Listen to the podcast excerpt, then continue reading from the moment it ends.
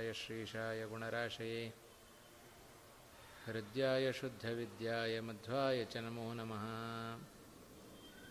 यो विप्रलम्भविपरीतमतिप्रभूतवादान्यरस्य कृतवान् भुवि तत्त्ववादम्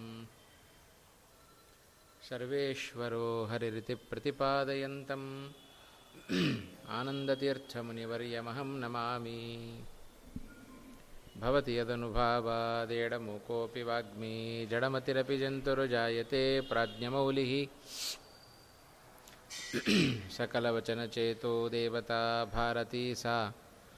मम वचसि निधत्तां सन्निधिं मानसे च।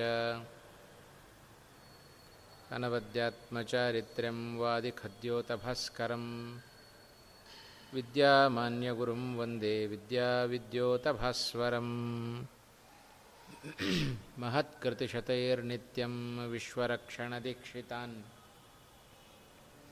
विश्वेशतीर्थचरणान् वन्दे विद्यागुरून् मम। आपादमौलिपर्यन्तं गुरूणामाकृतिं स्मरेत्। तेन विघ्नाः प्रणश्यन्ति सिद्ध्यन्ति च मनोरथाः। पृथ्वीमण्डलमध्यस्थाः पूर्णबोधमतानुगाः वैष्णवाः विष्णुहृदयाः तन्नमस्ये गुरून् मम। श्रीगुरुभ्यो नमः। श्रीमदानन्दतीर्थभगवत्पादाचार्यगुरुभ्यो नमः।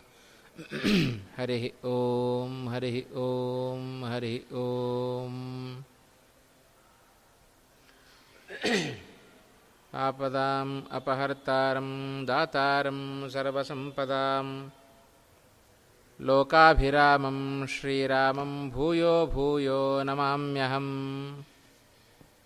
राघवो विजयं दद्यात् मम सीतापतिप्रभुः। राघवस्य पदद्वन्द्वं दद्यादमितवैभवम्। रामाय रामभद्राय रामचन्द्राय वेधसे। रघुनाथाय नाथाय सीतायाः पतये नमः ರಾಮಚಾರಿತ್ರ್ಯ ಮಂಜರಿಯ ಮುಂದುವರಿದ ಭಾಗವನ್ನು ಇವತ್ತಿನಿಂದ ಒಂದು ಐದು ದಿವಸಗಳವರೆಗೆ ಅದರ ಅವಲೋಕನವನ್ನು ನಾವು ಮಾಡೋಣ. ಕಳೆದ ಬಾರಿ ಈ ಕೊರೋನಾ ಗಲಾಟೆಯಿಂದ ಸ್ವಲ್ಪ ವಿಘ್ನ ಬಂದಿತ್ತು. ಎರಡೇ ದಿವಸಕ್ಕೆ ನಿಂತು ಹೋಗಿತ್ತು ಮತ್ತೆ ರಾಯರ ಆ ಗ್ರಂಥವನ್ನು ನೋಡುವ ದೊಡ್ಡ ಸೌಭಾಗ್ಯ ನಮಗೆ ಒದಗಿ ಬಂದಿದೆ. ರಾಯರ ಈ ಒಂದು ರಾಮಚಾರಿತ್ರ್ಯ ಮಂಜರಿಯ ಅವಲೋಕನದಲ್ಲಿ ಇಪ್ಪತ್ತ ಮೂರು ಕಂತುಗಳು ಕಳೆದಿದೆ ಅಂತ ತೋರಿಸ್ತಾ ಇದೆ. ಇಪ್ಪತ್ತ್ಮೂರು ದಿವಸಗಳಲ್ಲಿ ಇಪ್ಪತ್ತ್ಮೂರು ಗಂಟೆ ಅಂತ. ಅದರಲ್ಲಿ ಕೆಲವೊಂದು ಗಂಟೆ ಹೆಚ್ಚು ಕಮ್ಮಿ ಆಗಿದೆ. ಇಷ್ಟು ಅದು ಇರೋದು ಕೇವಲ ಹನ್ನೊಂದು, ಹನ್ನೆರಡು ಶ್ಲೋಕಗಳಲ್ಲಿದೆ ಅಂತಾದರೂ ಇಡೀ ರಾಮಾಯಣದ ಸಾರವನ್ನು ರಾಘವೇಂದ್ರ ತೀರ್ಥರು ಆ ಒಂದು ಗ್ರಂಥದಲ್ಲಿ ಸೆರೆ ಹಿಡಿದಿದ್ದಾರೆ. ಎಷ್ಟು ವಿಸ್ತಾರವಾಗಿ ನೋಡ್ತಾ ಹೋದರೂ ಆ ಗ್ರಂಥ ಮುಗಿಯೋದಿಲ್ಲ ಅಂತ. ಅಂಥ ಒಂದು ಸುಂದರವಾದ ರಾಮಚಾರಿತ್ರ್ಯ ಮಂಜರಿ ಎಂಬುದಾಗಿ ರಾಘವೇಂದ್ರ ತೀರ್ಥರ ಆ ಒಂದು ಗ್ರಂಥವನ್ನು ನೋಡಲಿಕ್ಕೆ ಪ್ರಾರಂಭವನ್ನು ಮಾಡಿದ್ದೇವೆ. ಕಳೆದ ಉಪನ್ಯಾಸಗಳಲ್ಲಿ ಆರು ಶ್ಲೋಕಗಳ ಅವಲೋಕನ ನಡೆದಿದೆ. ಆರನೆಯ ಶ್ಲೋಕದ ಕೊನೆಯ ಭಾಗದಲ್ಲಿ ರಾಘವೇಂದ್ರ ತೀರ್ಥರು ಸುಗ್ರೀವನ ರಾಮಚಂದ್ರನ ಅದ್ಭುತವಾದ ಲೀಲೆ, ವಾಲಿಯ ಸಂಹಾರ, ವಾಲಿಗೆ ಅನುಗ್ರಹವನ್ನು ಮಾಡಿದ ಪ್ರಸಂಗ, ಜೊತೆಗೆ ಸುಗ್ರೀವನಿಗೆ ವಿಶೇಷವಾಗಿ ಅವನ ಸ್ಥಾನವನ್ನು ಒದಗಿಸಿಕೊಟ್ಟದ್ದು. ಇಷ್ಟಂಶವನ್ನು ಆರನೇ ಶ್ಲೋಕದ ಕೊನೆಯ ಭಾಗದಲ್ಲಿ ರಾಯರು ಉಲ್ಲೇಖ ಮಾಡಿದರು. ಕುರುವಾಣ ರಾಜ್ಯಪಾಲಂ ಸಮವತು ನಿವಸನ್ ಮಾಲ್ಯವನ್ ಕಂದರೇಸೌ ಮಾಲ್ಯವತ್ ಕಂದರೆ ನಿವಸನ್. ವಾಸ ಮಾಡ್ತಾ ಇರತಕ್ಕಂತಹ ಶ್ರೀರಾಮಚಂದ್ರ ನಮಗೆ ರಕ್ಷಣೆಯನ್ನು ಮಾಡಲಿ ಅಂತ ರಾಮಚಂದ್ರನನ್ನು ಕೇಳಿಕೊಂಡದ್ದುಂಟು. ಕುರುವಾಣ ರಾಜ್ಯಪಾಲು. ಸುಗ್ರೀವನಿಗೆ, ಅವನ ಪಾಲಿಗೆ ಸೇರಬೇಕಾದ ರಾಜ್ಯವನ್ನು ಕೊಟ್ಟು, ಆ ಮಾಲ್ಯವತ್ ಕಂದರೇಸೋ. ಆ ಮಾಲ್ಯವತ್ ಪರ್ವತದಲ್ಲಿ ವಾಸವನ್ನು ಮಾಡುತ್ತಾ ಇರತಕ್ಕಂಥ ಶ್ರೀರಾಮಚಂದ್ರ, ನಮಗೆ ರಕ್ಷಣೆಯನ್ನು ಮಾಡಲಿ, ಅವತ್ತು ನಮ್ಮನ್ನು ರಕ್ಷಣೆ ಮಾಡಲಿ ಎಂಬುದಾಗಿ ರಾಯರು ಪ್ರಾರ್ಥನೆಯನ್ನು ಮಾಡಿದರು. ಅದಕ್ಕನುಗುಣವಾಗಿ ಏಳನೆಯ ಶ್ಲೋಕವನ್ನು ರಾಯರು ಉಲ್ಲೇಖ ಮಾಡುತ್ತಾ नीत्वा मासान् कपीशान्निह दशहरितः प्रेष्य सीतां विचित्य आयात श्रीमद् हनुमद्गिरमथ समनुश्रुत्य गच्छन् कपीन्द्रैः सुग्रीवाद्यैः असङ्ख्यैः दशमुख सहजं आनयन्नब्धिवाच दैत्यघ्नः सेतुकारी ರಿಪುಪುರ ರಿಪುಪುರ ಹೃದವೇತ್ ಸ್ವಾನರೈರ್ ವೈರಘಾ, ವೈರಿಘಾತಿ. ಇಡೀ ಏಳನೆಯ ಶ್ಲೋಕದಲ್ಲಿ ಕಿಷ್ಕಿಂಧಾಕಾಂಡದ ಅಂತ್ಯಭಾಗ, ಸುಂದರಕಾಂಡ ಪರಿಪೂರ್ಣ, ಯುದ್ಧಕಾಂಡದ ಪೂರ್ವಭಾಗ. ಇಷ್ಟನ್ನು ಸಂಗ್ರಹ ಮಾಡಿಬಿಟ್ರು ರಾಯರು. ಎಂಥ ಒಂದು ಕೌಶಲ್ಯ ರಾಯರಲ್ಲಿದೆ ಅನ್ನೋದನ್ನು ನಾವು ಈ ಸಂದರ್ಭದಲ್ಲಿ ಗಮನಿಸಲಿಕ್ಕೆ ಸಾಧ್ಯತೆ ಇದೆ. ಅದಕ್ಕೆ ಹೇಳ್ತಾರಲ್ಲ, ಸಂಕ್ಷೇಪ ವಿಸ್ತಾರಾಭ್ಯಾಂ ಹಿ ಪ್ರವದಂತಿ ಮನೀಷಿಣಃ. ಸಕ್ಷ, ಸಂಕ್ಷಿಪ್ತವಾದದ್ದನ್ನು ವಿಸ್ತಾರ ಮಾಡಿ ಹೇಳಲಿಕ್ಕೆ, ವಿಸ್ತೃತವಾದದ್ದನ್ನು ಸಂಕ್ಷೇಪ ಮಾಡಿ ಹೇಳಲಿಕ್ಕೆ ಜ್ಞಾನಿಗಳಿಗೆ ಅದು ಸಾಮರ್ಥ್ಯ. ಹಾಗಾಗಿ ಉತ್ತಮ ಅಪರೋಕ್ಷ ಜ್ಞಾನಿಗಳಾದ ರಾಯರು ಇಡೀ ರಾಮಾಯಣದ ಸಾರವನ್ನು ಸಾಮಾನ್ಯ ಜನತೆಗೆ ಅರ್ಥ ಆಗುವಂತೆ ಒಳ್ಳೊಳ್ಳೆಯ ವಿಶೇಷಣಗಳನ್ನು ಕೊಟ್ಟು ಪ್ರಧಾನವಾದ ಘಟ್ಟ ಯಾವುದಿದೆಯೋ ಅದನ್ನು ಮಾತ್ರ ಉಲ್ಲೇಖ ಮಾಡುತ್ತಾ ಇಡೀ ರಾಮಾಯಣವನ್ನು ನಮ್ಮ ಮುಂದೆ ತಂದಿಟ್ಟರು ಈ ಒಂದು ರಾಮಚಾರಿತ್ರ್ಯ ಮಂಜರಿಯ ಮೂಲಕ. ಆ ಹಿನ್ನೆಲೆಯಲ್ಲಿ ನಾವೊಂದಿಷ್ಟು ಅಂಶಗಳನ್ನು ಗಮನಿಸಬೇಕು ಅಂತಾದರೆ, ಈ ಒಂದು ಏಳನೆಯ ಶ್ಲೋಕದಲ್ಲಿ ಶ್ಲೋಕದ ಪ್ರಾರಂಭವನ್ನು ಕಳೆದ ಬಾರಿ ಮಾಡಿದ್ದೆವು ನಾವು. ನೀತ್ವಾ ಮಾಸಾನ್ ಕಪೀಶಾನ್, ಇಹ ದಶ ಹರಿತ ಪ್ರೇಷ್ಯ ಅಂತ. ಸುಗ್ರೀವ ಹತ್ತು ದಿಕ್ಕುಗಳಿಗೂ ಕೂಡ ತನ್ನ ಸೈನಿಕರನ್ನು, ಕಪಿ ಸೈನ್ಯವನ್ನು ತಾನು ಕಳಿಸಿದ ಅಂತ ರಾಯರ ಮೇಲ್ನೋಟದ ಮಾತು. ಆದರೆ ಪ್ರೇಷ್ಯ ಅಂತ ಅಷ್ಟೇ ಹೇಳಿದ್ದು. ಯಾರು ಕಳಿಸಿದ್ದು ಅಂತ ರಾಯರು ಉಲ್ಲೇಖ ಮಾಡಲಿ ಯಾಕೆಂದರೆ ಸುಗ್ರೀವ ಕಳಿಸಿದವನೇ ಅಲ್ಲ. ಎಲ್ಲ ಶ್ರೀರಾಮಚಂದ್ರ ನಿಂತು ಹನುಮಂತನ ಮೂಲಕ ಆ ಕೆಲಸವನ್ನು ಮಾಡಿಸಿದ್ದಾನೆ. ಇದರ ತಥ್ಯವನ್ನು ರಾಮಾಯಣದಲ್ಲಿ ನಾವು ತಿಳಿಲಿಕ್ಕೆ ಸಾಧ್ಯ ಇದೆ. ಅದನ್ನು ಕಳೆದ ತಿಂಗಳುಗಳನ್ನು ಕಳೆದ ಅಂತ ಹೇಳಿದರು. ಆ ಕಳೆಯು, ಕಳೆದ ಪ್ರಸಂಗವನ್ನು ಕಳೆದ ಬಾರಿ ನಾವು ಕಂಡಿದ್ದೇವೆ. ಸುಖ ಭೋಗದಲ್ಲಿ ಮಗ್ನನಾಗಿದ್ದಾನೆ ಸುಗ್ರೀವ. ಯಾವ ಇಹಲೋಕದ ಚಿಂತನೆ ಇಲ್ಲದೆ, ತನಗೆ ವಹಿಸಿದ ಜವಾಬ್ದಾರಿಯನ್ನು ಅರಿಯದೆ, ಸುಗ್ರೀವ ಸುಖದಲ್ಲಿ ತಾನು ಮೈಮರೆತ. ಆ ಒಂದು ಹಿನ್ನೆಲೆಯಲ್ಲಿ ಅನೇಕ ಅಂಶಗಳನ್ನು ನಾವು ಕಂಡಿದ್ದೇವೆ. ನಾಲ್ಕು ತಿಂಗಳು ಕಳೆದಿದೆ. ಸುಗ್ರೀವ ಎಚ್ಚೆತ್ತು ಸೀತಾನ್ವೇಷಣೆಯ ತೊ ಕೆಲಸದಲ್ಲಿ ತೊಡಗಲಿಲ್ಲ. ಲಕ್ಷ್ಮಣನಿಗೆ ಸಿಟ್ಟು ಬಂತು. ರಾಮನ ಕಾರ್ಯದಲ್ಲಿ ವಿಳಂಬ ಆಗ್ತಾ ಇದೆ. ಇದನ್ನು ಅರಿತ ಲಕ್ಷ್ಮಣ, ರಾಮ ನಾನು ಹೋಗ್ತೇನೆ ಅಂತಂದ. ಹೋಗಿ ದುಡುಕಬೇಡ. ಒಮ್ಮೆಲೆ ದಂಡೋಪಾಯವನ್ನು ಉಪಯೋಗಿಸಬೇಡ. ಕ್ರಮ ಪ್ರಕಾರ ಹೋಗು. ಸಾಮ, ಭೇದ, ದಾನ. ಆಮೇಲೆ ದಂಡ ಅಂತ. ಹೀಗೆ ದಂಡೋಪಾಯವನ್ನು ಕೊನೆಯಲ್ಲಿಟ್ಟುಕೋ, ಪ್ರಾರಂಭದಲ್ಲಿ ಅದನ್ನು ಹಾಕಬೇಡ ಅಂತ. ಹೀಗೆ ಶ್ರೀರಾಮಚಂದ್ರನ ಆ ಒಂದು ಆದೇಶವನ್ನು ಹೊತ್ತು ಲಕ್ಷ್ಮಣ ತಾನು ಮುನ್ನಡೆತಾ ಇದ್ದಾನೆ. ಲಕ್ಷ್ಮಣ, ಆ ಲಕ್ಷ್ಮಣನ ಆ ಬರುವಿಕೆ ವೀರಾವೇಶದಿಂದ ಬರ್ತಾ ಇದ್ದಾನೆ ಲಕ್ಷ್ಮಣ. ಅವನನ್ನು ಕಂಡು ಹೇಳಿದ ಅಂಗದ, ಸುಗ್ರೀವ ಲಕ್ಷ್ಮಣ ಕೋಪದಿಂದ ಬರ್ತಾ ಇದ್ದಾನೆ ಅಂತ. ಏನೂ ಅರಿವಿಲ್ಲದೆ ಪಾನಮತ್ತನಾಗಿ ಕುಳಿತಿದ್ದಾನೆ ಸುಗ್ರೀವ. ಕೇಳಿದ ಪಾಪ ಏನು ಲಕ್ಷ್ಮಣ ಕೋಪಗೊಳ್ಳಿಕ್ಕೆ ನಾನೇನು ಮಾಡಿದ್ದೇನೆ? ಅಂತ ಕೇಳಿದ. ಲಕ್ಷ್ಮಣನಿಗೆ ನೀನೇನು ಮಾಡಬೇಕಾಗಿಲ್ಲಪ್ಪ, ರಾಮ ವಹಿಸಿದ ಜವಾಬ್ದಾರಿಯನ್ನು ಮರೆತು ಕೂತಿದ್ದೀಯಲ್ಲ, ಅದಕ್ಕೆ ಲಕ್ಷ್ಮಣನಿಗೆ ಸಿಟ್ಟು ಬಂದಿದೆ ಅಂತ. ಆದರೆ ಅಷ್ಟರ ಒಳಗೆ ಹನುಮಂತ, ಸುಗ್ರೀವ ಏನು ಕೆಲಸವನ್ನು ಮಾಡಬೇಕಾಗಿತ್ತು ಆ ಕೆಲಸವನ್ನು ತಾನು ಮಾಡಿ ಮುಗಿಸಿದ್ದ ಅಂತ. ಹಾಗಾಗಿ ಅದಕ್ಕೆ ಹೇಳೋದು, ಆ ವಾಯುದೇವರ ಪಕ್ಷದಲ್ಲಿದ್ದರೆ ನಾವು ತುಂಬ ಸೇಫಾಗಿರ್ತೇವೆ ಅಂತ. ಎಲ್ಲ ಕೆಲಸವನ್ನು ಅವ್ರು ನೋಡ್ಕೊಂಡ್ಬಿಡ್ತಾರೆ. ಏನೇನು ಭಗವಂತರ ಭಕ್ತರಿಗೆ ಆಪತ್ತುಗಳು ಬರಬೇಕೋ ಆ ಆಪತ್ತುಗಳನ್ನು ಮೊದಲೇ ಊಹಿಸಿ ಆ ಆಪತ್ತುಗಳು ಬಾರದಂತೆ ಬಂದರೂ ಅದನ್ನು ಪರಿಹಾರಕ್ಕೆ ಸುಲಭವಾದ ಮಾರ್ಗವನ್ನು ತಂದುಕೊಡುವ ಕೆಲಸ ಅದನ್ನು ವಾಯುದೇವರು ತಾವು ಮಾಡುತ್ತಾರೆ. ಈಗ ಸುಗ್ರೀವನ ಪಕ್ಷದಲ್ಲಿ ಅದನ್ನೇ ಮಾಡಿದರು. ಸುಗ್ರೀವ ಮೈಮರೆತು ಕೂತಿದ್ದಾನೆ. ಅವನಿಗೆ ಗೊತ್ತಿಲ್ಲದಂತೆ ಎಲ್ಲ ಕಪಿಗಳಿಗೆ, ಎಲ್ಲ ದಿಕ್ಕುಗಳಿಗೆ ಪ್ರಧಾನವಾದ ಕಪಿಗಳನ್ನು ಕರೆಸುವುದಕ್ಕೋಸ್ಕರ ವ್ಯವಸ್ಥೆಯನ್ನು ಮೊದಲೇ ಮಾಡಿಬಿಟ್ಟಿದ್ದಾರೆ ಹನುಮಂತ ದೇವರು ಏನಾದರೂ ಆಮೇಲೆ ತಾವು ಅವರು ಮಾಡದೇ ಇದ್ದಿದ್ರೆ ಸುಗ್ರೀವನ ಗತಿ ಏನಾಗ್ತಿತ್ತು?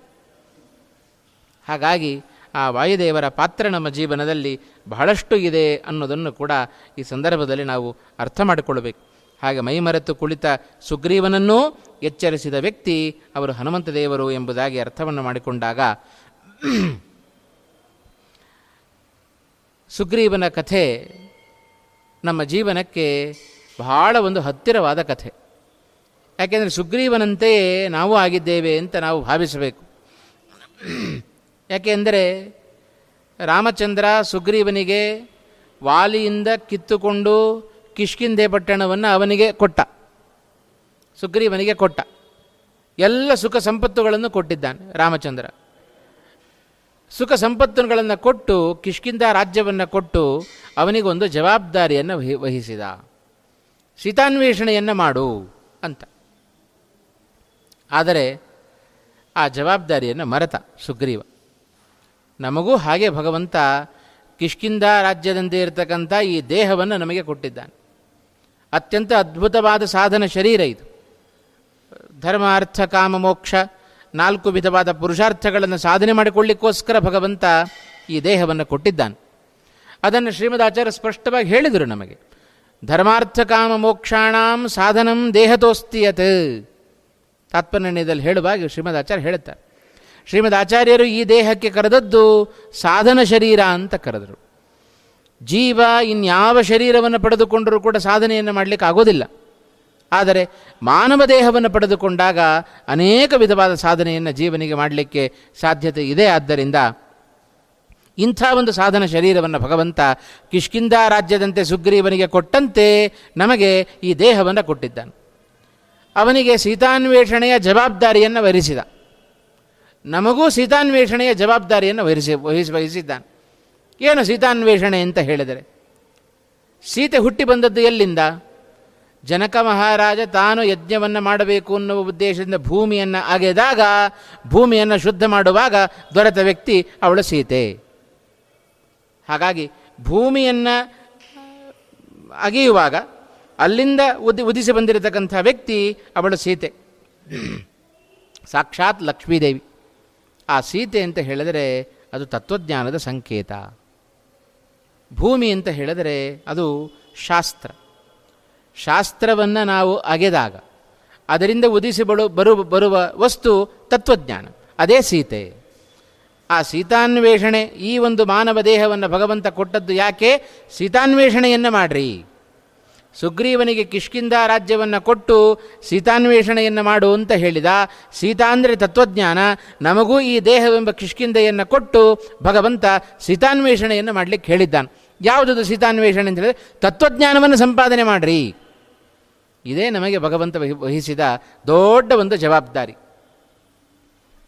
ಜ್ಞಾನವನ್ನು ಸಂಪಾದನೆ ಮಾಡಬೇಕು, ವಿಷಯ ಪದಾರ್ಥಗಳಲ್ಲಿ ವೈರಾಗ್ಯವನ್ನು ಸಂಪಾದನೆ ಮಾಡಬೇಕು, ಭಕ್ತಿಯನ್ನು ಭಗವಂತನಲ್ಲಿ ಮಾಡಬೇಕು. ಈ ಮೂರು ಜವಾಬ್ದಾರಿಯನ್ನು ಭಗವಂತ ನಮಗೆ ವಹಿಸಿ ಈ ಒಂದು ಸುಂದರವಾದ ಮಾನವ ಶರೀರವನ್ನು, ಸಾಧನ ಶರೀರವನ್ನು ನಮಗೆ ಕೊಟ್ಟಿದ್ದಾನೆ. ಸುಗ್ರೀವನಿಗೆ ಕಿಷ್ಕಿಂದ ರಾಜ್ಯ ದೊರಕಿತು. ಸುಖ ಭೋಗದಲ್ಲಿ ಮಗ್ನನಾದ. ನಾವು ಹಾಗೆ ಮಾಡುತ್ತಾ ಇದ್ದೆ ವಿಷಯ ಪದಾರ್ಥಗಳನ್ನು ಅರಸಿ ಹೋಗಿ ಎಲ್ಲ ಇಂದ್ರಿಯಗಳನ್ನು ಅದರಲ್ಲಿ ಹಾಕಿ ಭಗವಂತ ವಹಿಸಿದ ಜವಾಬ್ದಾರಿಯನ್ನು ಮರೆತು ಕಾಲವನ್ನು ಕಳೀತಾ ಇದ್ದೆ ಈ ನಿಟ್ಟಿನಲ್ಲಿ ಕಿ ಸುಗ್ರೀವನನ್ನು ಗಮನಿಸಿದರೆ ಭಗವಂತನ ವಹಿಸಿದ ಜವಾಬ್ದಾರಿಯನ್ನು ಎಷ್ಟರ ಮಟ್ಟಿಗೆ ನಾವು ಎಚ್ಚರಿಕೆಯಿಂದ ನಡೆಸಬೇಕು ಅನ್ನೋದನ್ನು ನಾವು ಅರ್ಥ ಮಾಡಿಕೊಳ್ಬೇಕು ಅವನನ್ನು ಎಚ್ಚರಿಸಲಿಕ್ಕೆ ಹನುಮಂತ ಬಂದ. ಲಕ್ಷ್ಮಣ ಬಂದ. ಸುಗ್ರೀವ ಎಚ್ಚೆತ್ತುಕೊಂಡ, ಅವರ ಭಯದಿಂದ ಎಚ್ಚೆತ್ತುಕೊಂಡ. ಇವತ್ತು ನಮ್ಮನ್ನು ಕಲಿಯುಗದಲ್ಲಿರುವ ನಮ್ಮನ್ನು ಎಚ್ಚರಿಸಲಿಕ್ಕೆ ಅದೇ ಹನುಮಂತನೇ ಸಾಕ್ಷಾತ್ ಶ್ರೀಮದ್ ಆಚಾರ್ಯರಾಗಿ ಅವತಾರವನ್ನು ಮಾಡಿ ನಮ್ಮನ್ನು ಎಚ್ಚರಿಸ್ತಾ ಇದ್ದಾರೆ. ತತ್ವಜ್ಞಾನವನ್ನು ಸಂಪಾದನೆ ಮಾಡಿರಿಂದ ಬಾಳೆಹಣ್ಣನ್ನು ಸುರಿದು ಕೊಟ್ಟರು ಕೇವಲ ಹಣ್ಣನ್ನು ತಿನ್ನುವುದಷ್ಟೇ ನಮ್ಮ, ನಮಗೆ ಬಾಕಿ ಉಳಿಸಿದ್ದಾರೆ ಶ್ರೀಮದ್ ಆಚಾರ್ಯರು. ಲಕ್ಷ್ಮಣನಂತೆ ಜೈತೀರ್ಥರಂಥ ದೊಡ್ಡ ದೊಡ್ಡ ಯತಿಗಳು ದಾಸವರೇಣ್ಯರು ಇವತ್ತು ನಮ್ಮನ್ನು ಎಚ್ಚರಿಸಲಿಕ್ಕೆ ಎಚ್ಚರಿಸಿದ್ದಾರೆ. ಆದರೆ ಆ ಎಚ್ಚರಿಕೆಯನ್ನು ಪಡೆದುಕೊಂಡು ಈ ಮಾನವ ದೇಹವನ್ನು ಹೇಗೆ ನಾವು ಸಾರ್ಥಕಪಡಿಸಿಕೊಳ್ಳಬೇಕು ಅನ್ನೋದಕ್ಕೆ ಈ ರಾಮಾಯಣದ ಸುಗ್ರೀವನ ಪ್ರಸಂಗವನ್ನು ಕಂಡರೆ ಬಹಳ ಚೆನ್ನಾಗಿ ನಮಗೆ ಅರ್ಥ ಆಗುತ್ತೆ. ಹಾಗೆ ಸು ಭಗವಂತನ ಆದೇಶವನ್ನು ಮರೆತ ಆ ಸುಗ್ರೀವ ಇವರ ಮೂಲಕ ಎಚ್ಚೆತ್ತುಕೊಂಡು ಲಕ್ಷ್ಮಣನ ಬಳಿಯಲ್ಲಿ ತಾನು ಹೇಳ್ತಾ ಇದ್ದಾನೆ. ಸುದುಃಖಂ ಶಯಿತಃ ಪೂರ್ವಂ ಪ್ರಾಪ್ಯೇದಂ ಸುಖಮುತ್ತಮಂ. ಪ್ರಾಪ್ತಕಾಲಂ ನ ಜಾನೀತೆ. ವಿಶ್ವಾಮಿತ್ರೋ ಮಹಾಮುನಿ ಆ ಸುಗ್ರೀವನನ್ನು ಕಂಡಾಗ ಲಕ್ಷ್ಮಣ ಕಠೋರವಾಗಿ ಮಾತನಾಡಲಿಕ್ಕೆ ಪ್ರಾರಂಭವನ್ನು ಮಾಡುತ್ತಾನೆ. ಕರ್ತವ್ಯ ಭ್ರಷ್ಟನಾಗಿ ನೀನು ಸುಖದ ಸುಖದಿಂದ ಕಾಲವನ್ನು ಕಳೀತಾ ಇದ್ದಿ. ಆ ಭೋಗದ, ಭೋಗದಲ್ಲಿ ಮಗ್ನನಾಗಿ ಕಾಲವನ್ನು ಕಳೀತಾ ಇರತಕ್ಕಂಥ ಸುಗ್ರೀವ ಲಕ್ಷ್ಮಣ ಬರ್ತಾ ಇದ್ದಾನೆ ಏನೋ ಕೋಪಾವೇಶದಿಂದ ಬರ್ತಾ ಇದ್ದಾನೆ ಅಂತ ತಿಳಿದುಕೊಂಡು ಮೊದಲು ತಾರೆಯನ್ನು ಮುಂದಕ್ಕೆ ಕಳಿಸಿದ. ಅದಕ್ಕೂ ಜಗ್ಗಲಿಲ್ಲ ಲಕ್ಷ್ಮಣ. ಕೇಳಿದಳು, ಸಾರೆ, ಯಾಕಿಷ್ಟು ಸಿಟ್ಟು ಮಾಡಿಕೊಂಡಿದ್ದಿ? ಅಂತ. ಸುಗ್ರೀವ ಮೈಮರೆತು ಕೂತಿದ್ದಾನೆ. ರಾಮ ವಹಿಸಿದ ಜವಾಬ್ದಾರಿಯನ್ನು ಪರಿಪೂರ್ಣವಾಗಿ ಅವ ಮಾಡ್ತಾ ಇಲ್ಲ. ಅದಕ್ಕೋಸ್ಕರ ನಾನು ಸಿಟ್ಟಾಗಿದ್ದೇನೆ ಅಂತ ಇಷ್ಟಂಶಗಳನ್ನು ಹೇಳಿದಾಗ ಆಗ ತಾರೆ ಕೇಳಿಕೊಳ್ಳುತ್ತಾಳಂತೆ. ಸುಗ್ರೀವನ ಅವಸ್ಥೆಯನ್ನು ಸ್ವಲ್ಪ ಹಿಂದೆ ತಿರುಗಿಸಿ ನೋಡು ಅಂತಂತಾನೆ. ಅಂತಾಳೆ. ತೈ ತಾರೆ ಬಹಳ ಕಷ್ಟಪಟ್ಟಿದ್ದಾನೆ. ವಾಲಿಯಿಂದ ತುಂಬ ಸಂಕಟಕ್ಕೆ ಒಳಗಾಗಿದ್ದಾನೆ. ಈಗಷ್ಟೇ ರಾಜ್ಯ ಸಿಕ್ಕಿದೆ. ಅದರಲ್ಲಿ ಮಗ್ನನಾಗಿದ್ದಾನೆ ಸುಗ್ರೀವ. ಹಾಗಾಗಿ ಅವನನ್ನು ಮಕ್ಕಳು ತಪ್ಪು ಮಾಡಿದರೆ ತಾಯಿ ಕ್ಷಮಿಸೋದಿಲ್ಲೇನು? ಅದರಂತೆ ಸುಗ್ರೀವ ಮೈಮರೆತು ತಪ್ಪನ್ನು ಮಾಡಿದ್ದಾನೆ. ಅವನನ್ನು ಕ್ಷಮಿಸಿಬಿಡು ಅಂತ ಆ ತಾರೆ ಲಕ್ಷ್ಮಣನನ್ನು ಕೇಳಿಕೊಳ್ತಾ ಇದ್ದಾಳೆ.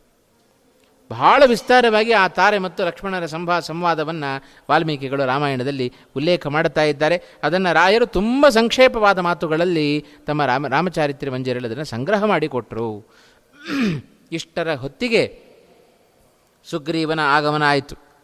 ತಾರೆ ಮತ್ತು ಸು, ಲಕ್ಷ್ಮಣ ಇಬ್ಬರು ಸಂವಾದವನ್ನು ಮಾಡುತ್ತಾ ಇದ್ದಾರೆ. ಲಕ್ಷ್ಮಣನ ಬಳಿಯಲ್ಲಿ ಸುಗ್ರೀವ ತಾನು ಬರ್ತಾ ಇದ್ದಾನೆ. ತನ್ನ ತಪ್ಪಾಗಿದೆ. ಆದ ತಪ್ಪನ್ನು ತಾನು ಮುಚ್ಕೊಳ್ಬೇಕಲ್ಲ ಸುಗ್ರೀವ? ಅದಕ್ಕೋಸ್ಕರ ಲಕ್ಷ್ಮಣ, ಈಗಾಗಲೇ ನಾನೆಲ್ಲ ವ್ಯವಸ್ಥೆ ಮಾಡಿಬಿಟ್ಟಿದ್ದೇನೆ ಅಂತ ಅಂದುಬಿಟ್ಟ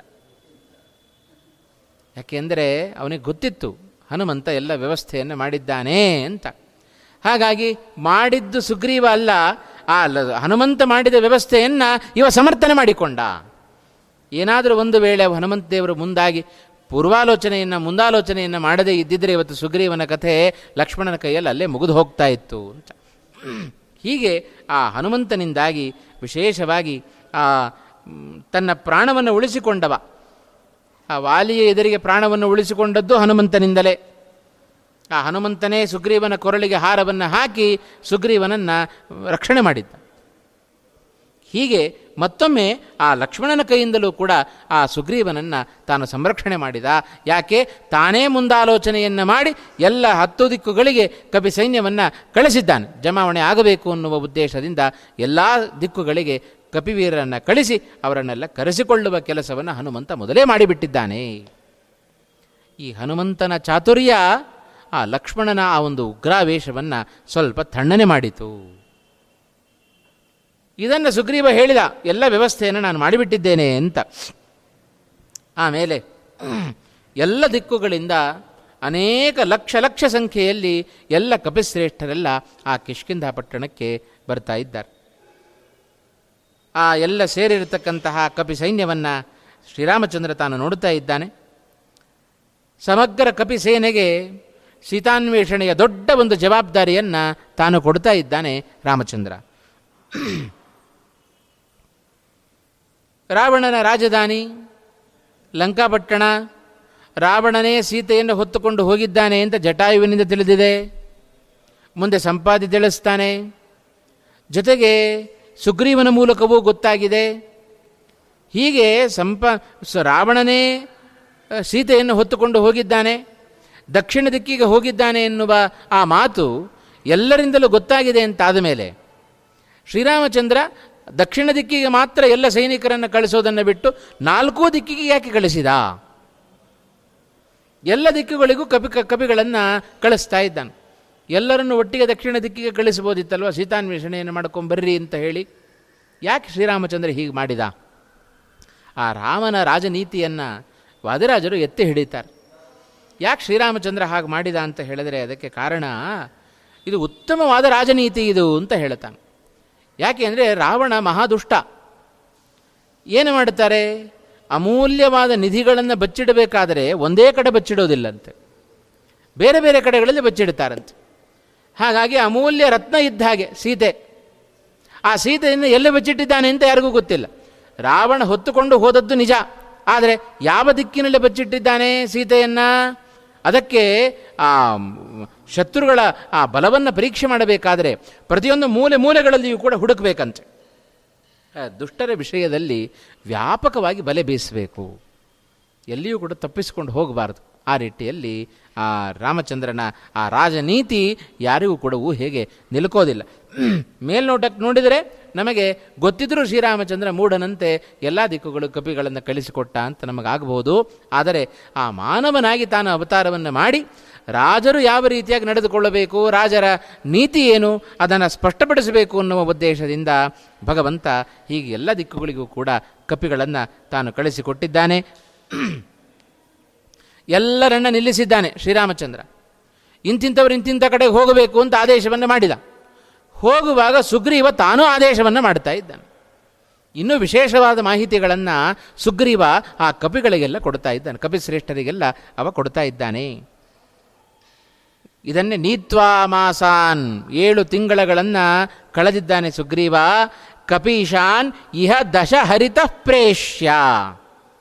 ಹತ್ತು ದಿಕ್ಕುಗಳಿಗೂ ಶ್ರೀರಾಮಚಂದ್ರ ಆ ಎಲ್ಲ ಸೈ ಕಪಿಸೈನ್ಯರನ್ನು ಕಳಿಸಿಕೊಡ್ತಾ ಇದ್ದಾನೆ. ಆ ಸುಗ್ರೀವನು ಕೂಡ ಎಲ್ಲ ಕಪಿಸೈನ್ಯಕ್ಕೆ ಆದೇಶವನ್ನು ಮಾಡಿದ.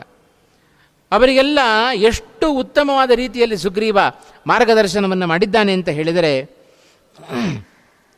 ಒಂದು ಅಸದೃಶವಾದ ಒಂದು ಪ್ರತಿಭೆ.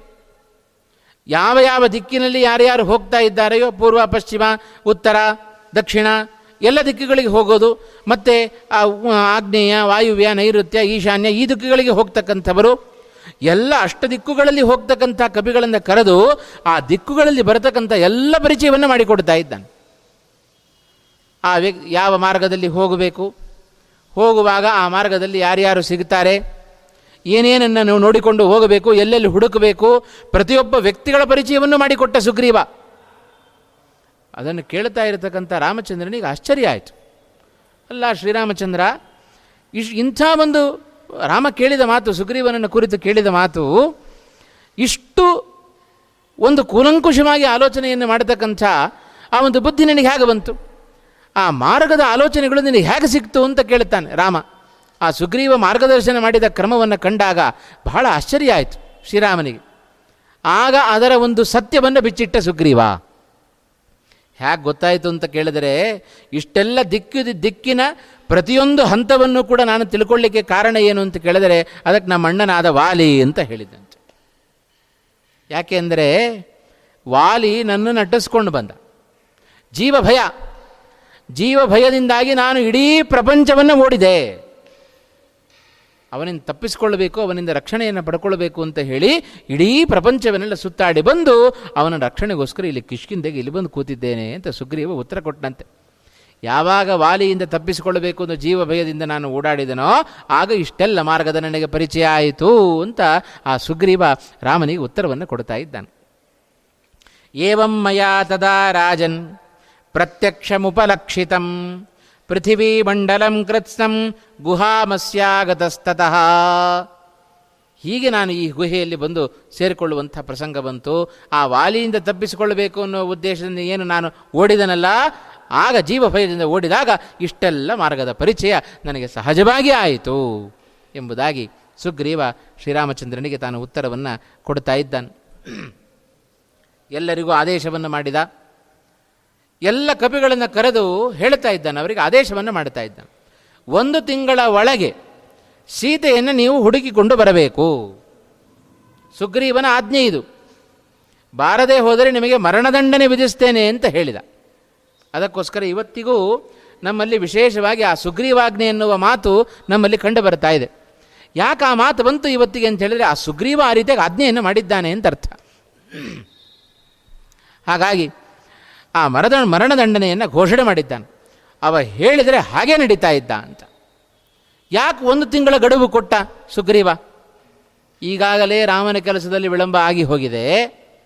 ಮೊದಲೇ ಹೇಳಿ ಕೇಳಿ ಕಪಿಗಳಿವರು ಕಪಿಗಳ ಸ್ವಭಾವ ಬಹಳ ಚಂಚಲ ಆದ್ದರಿಂದ ಇನ್ನೂ ಇವರು ಆ ಕಡೆ ಈ ಕಡೆ ಸಂಚಾರವನ್ನು ಮಾಡುತ್ತಾ ರಾಮನ ಕ ಕೆಲಸದಲ್ಲಿ ಎಲ್ಲಿ ವಿಳಂಬ ಮಾಡಿಬಿಡ್ತಾರೋ ಅಂತ ಹೇಳಿ ಒಂದು ತಿಂಗಳ ಗಡುವನ್ನು ಕೊಟ್ಟು ಅಷ್ಟರ ಒಳಗೆ ಸೀತೆಯ ಸುದ್ದಿಯನ್ನು ತಾರದೆ ಹಾಗೆ ಬಂದರೆ ನಿಮಗೆ ಮರಣದಂಡನೆಯನ್ನು ವಿಧಿಸ್ತೇನೆ ಅಂತ ಇಷ್ಟರ ಮಟ್ಟಿಗೆ ಸುಗ್ರೀವ ಅದನ್ನು ಉಗ್ರವಾದ ಶಾಸನ ಮಾಡಿದ ಎಲ್ಲ ಕಪಿಗಳಿಗೆ. ಅದಕ್ಕೋಸ್ಕರವೇ ಇವತ್ತಿಗೂ ಸುಗ್ರೀವಾಜ್ಞೆ ಎನ್ನುವ ಮಾತು ನಮ್ಮಲ್ಲಿ ಚಾಲ್ತಿಯಲ್ಲಿ ಬರಲಿಕ್ಕೆ ಇದೇ ಕಾರಣ. ಇವತ್ತು ರಾಮಾಯಣ ನಡೆದಿಲ್ಲ ಅಂತ ಹೇಳಲಿಕ್ಕಿಲ್ಲ. ಇದೆಲ್ಲ ಇವತ್ತಿಗೂ ನಮ್ಮ ಜನಜನಿತವಾಗಿದೆ ನೋಡ್ರಿ ಆ ಮಾತು. ಆ ಮಾತು ಬರಲಿಕ್ಕೆ ಏನು ಕಾರಣ? ಆ ಸುಗ್ರೀವನ ಆಜ್ಞೆ, ಅವ ಮಾಡಿದ ಶಾಸನ, ತ್ರೇತಾಯುಗದಲ್ಲಿ ಅವ ಮಾಡಿದ ಶಾಸನ ಕಲಿಯುಗದವರೆಗೂ ಇವತ್ತು ನಡೆದುಕೊಂಡು ಬಂದಿದೆ ಅಂತ ಹೇಳಿದರೆ ಆ ಮಾತು ಎಷ್ಟರ ಮಟ್ಟಿಗೆ ಇತಿಹಾಸ, ಅದು ಸತ್ಯವಾದದ್ದು ಅನ್ನೋದನ್ನು ನಮಗೆ ತೋರಿಸಿಕೊಡುತ್ತೆ ಇಂಥ ನಮ್ಮಲ್ಲಿಯೇ ಆಸು ಹಾಸುವಕ್ಕಾದ ಇಂಥ ಮಾತುಗಳು. ಹೀಗೆ ಸುಗ್ರೀವ ಬಹಳ ವಿಶೇಷವಾಗಿ ಆ ರಾಮನ ಆದೇಶವನ್ನು ತಾನು ಪರಿಪಾಲನೆ ಮಾಡಿದ. ಎಲ್ಲ ರೀತಿಯಲ್ಲಿ ಎಲ್ಲ ಕಪಿಗಳನ್ನು ಕೂಡ ಕಳಿಸಿಕೊಡ್ತಾ ಇದ್ದಾನೆ. ಹಾಗೆ ದಕ್ಷಿಣ ದಿಕ್ಕಿಗೆ ಅವನ ರಾಜಧಾನಿ ಇದೆ ಆ ದಿಕ್ಕಿಗೆ ಹೋಗಬೇಕು ಅನ್ನುವ ನಿಟ್ಟಿನಲ್ಲಿ ಪ್ರಧಾನವಾದ ಕಪಿಗಳನ್ನೆಲ್ಲ ದಕ್ಷಿಣ ದಿಕ್ಕಿಗೆ ಕಳಿಸಿಕೊಟ್ಟ. ಅದ ಆ ದಕ್ಷಿಣ ದಿಕ್ಕಿಗೆ ಹೋದ ಕಪಿಗಳ ಸೈನ್ಯದಲ್ಲಿ ಪ್ರಧಾನವಾಗಿ ಅಂಗದ ಇದ್ದಾನೆ, ಹನುಮಂತ ಇದ್ದಾನೆ, ಜಾಂಬವಂತ ಇದ್ದಾನೆ ತಾರ ಎಂಬ ಕಪಿ ಇದ್ದಾನೆ ಮೈಂದ ವಿವಿಧರಿದ್ದಾರೆ. ಇವರೆಲ್ಲ ಎಲ್ಲ ದೇವತೆಗಳೇ ಈ ರೂಪದಲ್ಲಿ ಹುಟ್ಟಿಕೊಂಡಿದ್ದಾರೆ. ಅವರೆಲ್ಲ ಪ್ರಧಾನರಾದ ಕಪಿಗಳು ದಕ್ಷಿಣ ದಿಕ್ಕಿಗೆ ಹೊರಟಿದ್ದಾರೆ. ಆ ದಕ್ಷಿಣ ದಿಕ್ಕಿಗೆ ಎಲ್ಲರೂ ಹೊರಟಾಯಿತು. ಹನುಮಂತನನ್ನು ಕರೆಸಿದ ಶ್ರೀರಾಮಚಂದ್ರ. ಹನುಮಂತನನ್ನು ಕರೆಸಿ ಅವನಿಗೆ ಕಿವಿಯಲ್ಲಿ ನಾಲ್ಕು ಮಾತುಗಳನ್ನು ಹೇಳ್ತಾ ಇದ್ದ. ದಕ್ಷಿಣ ದಿಕ್ಕಿಗೆ ಹೊರಟಿದ್ದಿ, ಈ ಕೆಲಸವನ್ನು ಮಾಡುವ ವ್ಯಕ್ತಿ ನೀನೊಬ್ಬನೇ. ವಾಲ್ಮೀಕಿಗಳು ಬಹಳ ಚೆನ್ನಾಗಿ ಉದಾಹರಣೆಯನ್ನು ಕೊಟ್ಟರು. ಭೂಮಿಯನ್ನು ಉದ್ಧಾರ ಮಾಡಲಿಕ್ಕೆ ವರಾಹ ರೂಪಿಯಾದ ಭಗವಂತ ಮಾತ್ರ ಹೇಗೆ ಸಮರ್ಥನೋ, ಈ ಒಂದು ನನ್ನ ಕಾರ್ಯವನ್ನು ಮಾಡಲಿಕ್ಕೆ ಹನುಮಂತ ನಿನ್ನನ್ನು ಬಿಟ್ಟರೆ ಮತ್ತಾರು ಸಮರ್ಥರಿಲ್ಲ ಅಂತ ಹೇಳಿ ತನ್ನ ಅಂಗುಲಿಯಕವನ್ನು ಹನುಮಂತನ ಕೈಗೆ ತಾನು ಕೊಟ್ಟ. ಅದನ್ನು ಶ್ರೀಮದಾಚಾರ್ಯ ತಾತ್ಪರ್ಯದಲ್ಲಿ ಬಹಳ ಸ್ಪಷ್ಟವಾಗಿ ಹೇಳ್ತಾರೆ. ನಕಶ್ಚಿದೀಶಸ್ತ್ವದೃತೆ ಸ್ತಿ ಸಾಧನೆ, ಸಮಸ್ತ ಕಾರ್ಯ ಪ್ರವರಸ್ಯ ಮೇಸ್ಯ. ರಾಮರ ಹನುಮಂತನಿಗೆ ಹೇಳಿದ ಮಾತು, ಎಂಥ ಒಂದು ಪ್ರಶಂಸೆಯ ಮಾತು. ಹನುಮಂತನಿಗೆ ಇದಕ್ಕಿಂತ ದೊಡ್ಡ ಸರ್ಟಿಫಿಕೇಟ್ ಬೇಕೇನು? ರಾಮಚಂದ್ರ ಹೇಳ್ತಾ ಇದ್ದಾನೆ, ನನ್ನ ಪ್ರಧಾನವಾದ ಕಾರ್ಯಗಳನ್ನು ಮಾಡುವುದರಲ್ಲಿ ಹನುಮಂತ ನಿನ್ನನ್ನು ಬಿಟ್ಟರೆ ಮತ್ತೊಬ್ಬರಿಲ್ಲ. ಅಂತ ಹೇಳಬೇಕಾದರೆ ಆ ಹನುಮಂತನ ಯೋಗ್ಯತೆ ಎಷ್ಟು ದೊಡ್ಡದು? ಎಷ್ಟು ಹಾಗಾದರೆ ಭಗವಂತನ ಪ್ರೀತಿಗೆ ಆ ಪಾತ್ರನಾಗಿದ್ದಾನೆ ಹನುಮಂತ ಅನ್ನೋದನ್ನು ನಾವು ಅರ್ಥ ಮಾಡಿಕೊಳ್ಳಿಕ್ಕೆ ಸಾಧ್ಯತೆ ಇದೆ ಹಾಗಾಗಿ ಎಲ್ಲ ಕವಿಗಳನ್ನು ಬಿಟ್ಟು ಹನುಮಂತನನ್ನು ಮಾತ್ರ ಕಿವಿಯ ಬಳಿಗೆ ಕರೆದು ಆ ತನ್ನ ಮುಂದಿನ ಕಾರ್ಯವನ್ನು ತಿಳಿಸಬೇಕಾದರೆ ಆ ಹನುಮಂತನ ಯೋಗ್ಯತೆಯನ್ನು ಅರಿತವ ರಾಮ ಮಾತ್ರನೇ ಹೊರತು ಮತ್ಯಾರೂ ಅಲ್ಲ. ಹಾಗಾಗಿ ರಾಮನ ಕಾರ್ಯವನ್ನು ಮಾಡಿಸುವ ಮಾಡುವ ಮಾಡುವ ಸಮ ಸಕಲ ಸಾಮರ್ಥ್ಯವನ್ನು ಹೊಂದಿದ ವ್ಯಕ್ತಿ ಹನುಮಂತ ಮಾತ್ರ. ಅದು ಹನುಮಂತನಿಗೂ ಗೊತ್ತು, ರಾಮನಿಗೂ ಗೊತ್ತು. ಹಾಗಾಗಿ ಇಬ್ಬರೂ ಸರ್ವಜ್ಞರೇ. ಆ ಸರ್ವಜ್ಞರಾದ ಆ ವ್ಯಕ್ತಿಗಳು ನಡೆದುಕೊಂಡ ಕ್ರಮ, ಅದು ಬಹಳ ಉಚಿತವಾಗಿರತಕ್ಕಂಥ ಕ್ರಮವನ್ನು ನಾವು ಕಾಣ್ತಾ ಇದ್ದೇವೆ. ಇಂಥ ಶ್ರೇಷ್ಠವಾಗಿರತಕ್ಕಂತಹ ಆ ಒಂದು ಸಂದರ್ಭ, ರಾಮನ ಆದೇಶದಂತೆ ಏನು ವಹಿಸಿಕೊಟ್ಟಿದ್ದಾನೆ ಶ್ರೀರಾಮಚಂದ್ರ, ಆ ಆದೇಶವನ್ನು ಶಿರಸ ವಹಿಸಿದ ಹನುಮಂತ. ಆಗಲಿ ಅಂತಂದ, ಅವನ ಅಂಗುಲೀಕವನ್ನು ತಾನು ತೆಗೆದುಕೊಂಡಿದ್ದಾನೆ. ಸೀತಾನ್ವೇಷಣ ಕಾರ್ಯವನ್ನು ತ್ರೇತಾಯುಗದಲ್ಲಿ ಹನುಮಂತ ತಾನು ಸಾಧಿಸಿದ. ಅದೇ ಅದು ಸೀತಾನ್ವೇಷಣೆ ಮಾಡಬೇಕು ಅನ್ನೋದು ಭಗವಂತನ ಆದೇಶ. ಅದನ್ನು ಸಮರ್ಪಕವಾಗಿ ಮಾಡಿದ ವ್ಯಕ್ತಿ ಹನುಮಂತ. ಅದೇ ಹನುಮಂತನೇ ದ್ವಾಪರಯುಗದಲ್ಲಿ ಭೀಮಸೇನನಾದ. ಭೀಮಸೇನನಾಗಿ ಕೃಷ್ಣನ ಮಾತನ್ನು ಚಾಚೂ ತಪ್ಪದೆ ನಡೆಸಿದ ವ್ಯಕ್ತಿ ಅವ ಭೀಮಸೇನ. ಕೃಷ್ಣನಿಗೆ ವಿರುದ್ಧವಾದ ಒಂದೇ ಒಂದು ಕಾರ್ಯವನ್ನು ಮಾಡಿದ ದೃಷ್ಟ ಅಂತ ಮಹಾಭಾರತದ ಆ ಲಕ್ಷ ಶ್ಲೋಕಗಳಲ್ಲಿ ಹುಡುಕಿದರೂ ನಮಗೆ ಸಿಗೋದಿಲ್ಲ ಅಂತ. ಅಷ್ಟು ಕೃಷ್ಣನ ಪ್ರೀತಿಗೆ ಪಾತ್ರನಾಗಿ, ಭೀಮಸೇನನಾಗಿ, ಅದೇ ಹನುಮಂತ ಭೀಮಸೇನನಾಗಿ ಆ ಕೆಲಸವನ್ನು ಭಗವಂತನ ಕೆಲಸವನ್ನು ಮಾಡಿ ತೋರಿಸಿದ್ದಾನೆ ಅಂತ. ಕಲಿಯುಗದಲ್ಲಿ ಶ್ರೀಮದ್ ಆಚಾರ್ಯರಾಗಿ ಆ ವೇದವ್ಯಾಸರ ಆದೇಶವನ್ನು ಪಾಲನೆ ಮಾಡಿದರು. ಇದು ನಾರಾಯಣ ಪಂಡಿತಾಚಾರ್ಯ ಹೇಳ್ತಾರೆ ನೋಡಿ. ಸರ್ವಜ್ಞ ಮನ್ಯ ಮನವೇಕ್ಷ ಸಕಾರ್ಯ ವೀರ್ಯಂ. ಸ್ಮೇರಾನನೋ ಭುವನ ಜೀವನ ಮಾಭಭಾಷೆ ಇದೇ ಶ್ರೀಮದ್ ಆಚಾರ್ಯರ ಮಾತು ಹಾಗೇ ಇದೆ. ಹನುಮಂತನನ್ನು ಬಿಟ್ಟರೆ ಮತ್ತು ಕಾರ್ಯವನ್ನು ಸಾಧಿಸುವ ವ್ಯಕ್ತಿ ರಾಮನಿಗೆ ಮತ್ತಾರು ಕಾಣಲಿಲ್ಲ ಅಂತ. ಹಾಗೆ ಕಲಿಯುಗದಲ್ಲಿ ಅವತಾರವನ್ನು ಮಾಡಬೇಕಾದರೆ ಭಗವಂತನನ್ನು, ಭಗವಂತನ ಪ್ರತಿನಿಧಿಯಾಗಿ ಬರಬೇಕೀಗ. ಕಲಿಯುಗದಲ್ಲಿ ಎಲ್ಲ ಸಜ್ಜನರಲ್ಲಿ ಅಜ್ಞಾನ ತುಂಬಿಬಿಟ್ಟಿದೆ ಆ ತುಂಬಿದ ಅಜ್ಞಾನ ಎಲ್ಲ ಹೋಗಬೇಕು. ಆ ಅಜ್ಞಾನವನ್ನು ಹೋಗಲಿಸು, ಹೋಗಲಾಡಿಸುವ ಸಾಮರ್ಥ್ಯ ಯಾರಿಗಿದೆ? ವಾಯುದೇವರಿಗೆ ಮಾತ್ರ ಇದೆ. ಹಾಗಾಗಿ ಒಬ್ಬರ ಪ್ರತಿನಿಧಿಯಾಗಿ ಮತ್ತೊಬ್ಬರು ಹೋಗಬೇಕು ಅಂತಾದರೆ ಅದಕ್ಕೆ ಸಮರ್ಥರಾದವರನ್ನೇ ಕಳಿಸಬೇಕು.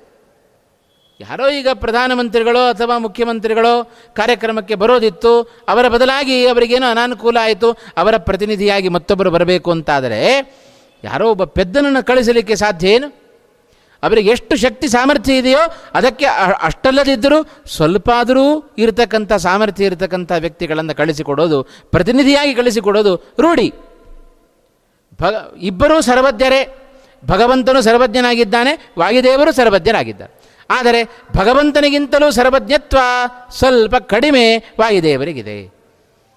ವಾಯುದೇವರ ಬಗ್ಗೆಯೂ ಪರಿಪೂರ್ಣವಾಗಿ ಭಗವಂತನಿಗೆ ಗೊತ್ತು, ಭಗವಂತನ ಬಗ್ಗೆ ಪರಿಪೂರ್ಣವಾಗಿ ವಾಯುದೇವರಿಗೆ ಗೊತ್ತಿಲ್ಲ. ಅಲ್ಲಿ ಸರ್ವಜ್ಞತ್ವಕ್ಕೆ ನ್ಯೂನತೆ ಬಂತು. ಹಾಗಾಗಿ ಆ ಭಗವಂತನನ್ನು ಬಿಟ್ಟು ಭಗವದ್ ಇತರ ವಿಚಾರ, ವಿಚಾರದಲ್ಲಿ ವಾಯುದೇವರಿಗೆ ಆ ಅನಾಲೋಚನೆಪಿ ಸರ್ವ ವಿಷಯಕ ಜ್ಞಾನಂ ವಾಯುರ್ ವಾಯುದೇವರ ಜ್ಞಾನ. ಆಲೋಚನೆಯೇ ಮಾಡಬೇಕಾಗಿಲ್ಲ. ಎಲ್ಲ ಜೀವರ ಜ್ಞಾನ ವಾಯುದೇವರಿಗೆ ಸದಾ ಇದೆ. ಹಾಗಾಗಿ ಎಲ್ಲ ಜೀವರ ಯೋಗ್ಯತೆಗೆ ಅಭಿಮಾನಿಗಳೇ ವಾಯುದೇವರು ಅಂತ ಹೇಳುತ್ತಾರೆ. ಅಂಥ ಆ ಜೀವರ ಯೋಗ್ಯತೆಗೆ ಅಭಿಮಾನಿಗಳಾದವರು. ನಾವೆಲ್ಲ ಸಾಧಾರಣವಾಗಿ ಹೇಳೋದುಂಟು, ನಿನ್ನ ಯೋಗ್ಯತೆ ನನಗೆ ಗೊತ್ತು ಬಿಡು ಅಂತ. ನಮ್ಮ ಯೋಗ್ಯತೆಯೇ ನಮಗೇನು ಅಂತ ಗೊತ್ತಿಲ್ಲ, ಮತ್ತೊಬ್ಬರ ಯೋಗ್ಯತೆಯ ಬಗ್ಗೆ ನಾವು ಮಾತನಾಡುತ್ತೇವೆ ಅಂತ. ಆದರೆ ಎಲ್ಲ ಜೀವರಾಶಿಗಳ ಯೋಗ್ಯತೆಯನ್ನು ತಿಳಿದವರು ಅವರು ವಾಯುದೇವರು. ಹಾಗಾಗಿ ಯಾರ್ಯಾರಿಗೆ ಯಾವ ಯಾವ ಕಾಲಕ್ಕೆ ಏನೇನು ಬೇಕೋ ಅದನ್ನು ಸಮರ್ಪಕವಾಗಿ ಕೊಡುವ ಕೆಲಸವನ್ನು ಭಗವಂತ ವಾಯುದೇವರಿಗೆ ಬಿಟ್ಟುಕೊಟ್ಟಿದ್ದ ಒಂದು ವಾಯುದೇವರಿಗೆ ಗೊತ್ತು, ಅಥವಾ ಭಗವಂತನಿಗೆ ಗೊತ್ತು. ಹಾಗಾಗಿ ನಾವು ಯಾವ ಕಾಲಕ್ಕೆ ಸುಖ ಬೇಕು ಅಂತ ಕೇಳಿದಾಗಲೂ ನಮಗೆ ಸುಖ ಸಿಗೋದಿಲ್ಲ. ದುಃಖ ಬೇಡ ಅಂದಾಗ ನಾವು ಅದನ್ನು ನಿವಾರಣೆ ಮಾಡಿಕೊಳ್ಳಿಕ್ಕೆ ಆಗೋದಿಲ್ಲ ಪ್ರತಿಯೊಬ್ಬ ಜೀವರಾಶಿಗಳಿಗೆ ಸುಖ ಯಾವಾಗ ಕೊಡಬೇಕು, ಯಾವಾಗ ಅವರಿಗೆ ಜ್ಞಾನ ಕೊಡಬೇಕು, ಯಾವಾಗ ಅವರಿಗೆ ಭಕ್ತಿಯನ್ನು ಕೊಡಬೇಕು, ಯಾವಾಗ ಅವರಿಗೆ ವೈರಾಗ್ಯವನ್ನು ಕೊಡಬೇಕು, ಇದನ್ನು ಚೆನ್ನಾಗಿ ಅರಿತವರು ವಾಯುದೇವರು ಹಾಗಾಗಿ ಮಹಾಭಾರತದ ಒಂದು ಪ್ರಸಂಗದಲ್ಲಿ ನಾವು ಕಾಣುವಾಗ ಧೃತರಾಷ್ಟ್ರನಿಗೆ ವೈರಾಗ್ಯವನ್ನು ತಂದುಕೊಟ್ರು ಭೀಮಸೇನ ದೇವರು. ಎಲ್ಲ ಯುದ್ಧ ಮುಗಿದಿದೆ. ಯುದ್ಧ ಮುಗಿದು ಧರ್ಮರಾಜ ಚೆನ್ನಾಗಿ ವ್ಯವಸ್ಥೆಯನ್ನು ಮಾಡಿಕೊಟ್ಟಿದ್ದಾನೆ ಧೃತರಾಷ್ಟ್ರನಿಗೆ. ಚೆನ್ನಾಗಿ ತಿಂದು ಉಂಡು ಮಲಗುತ್ತಾ ಇದ್ದಾನೆ ಧೃತರಾಷ್ಟ್ರ. ನೋಡುವಷ್ಟು ನೋಡಿದ ಭೀಮಸೇನ. ಓಹೋ, ಧೃತರಾಷ್ಟ್ರನ ಕೆಲಸ ಮುಗೀತು.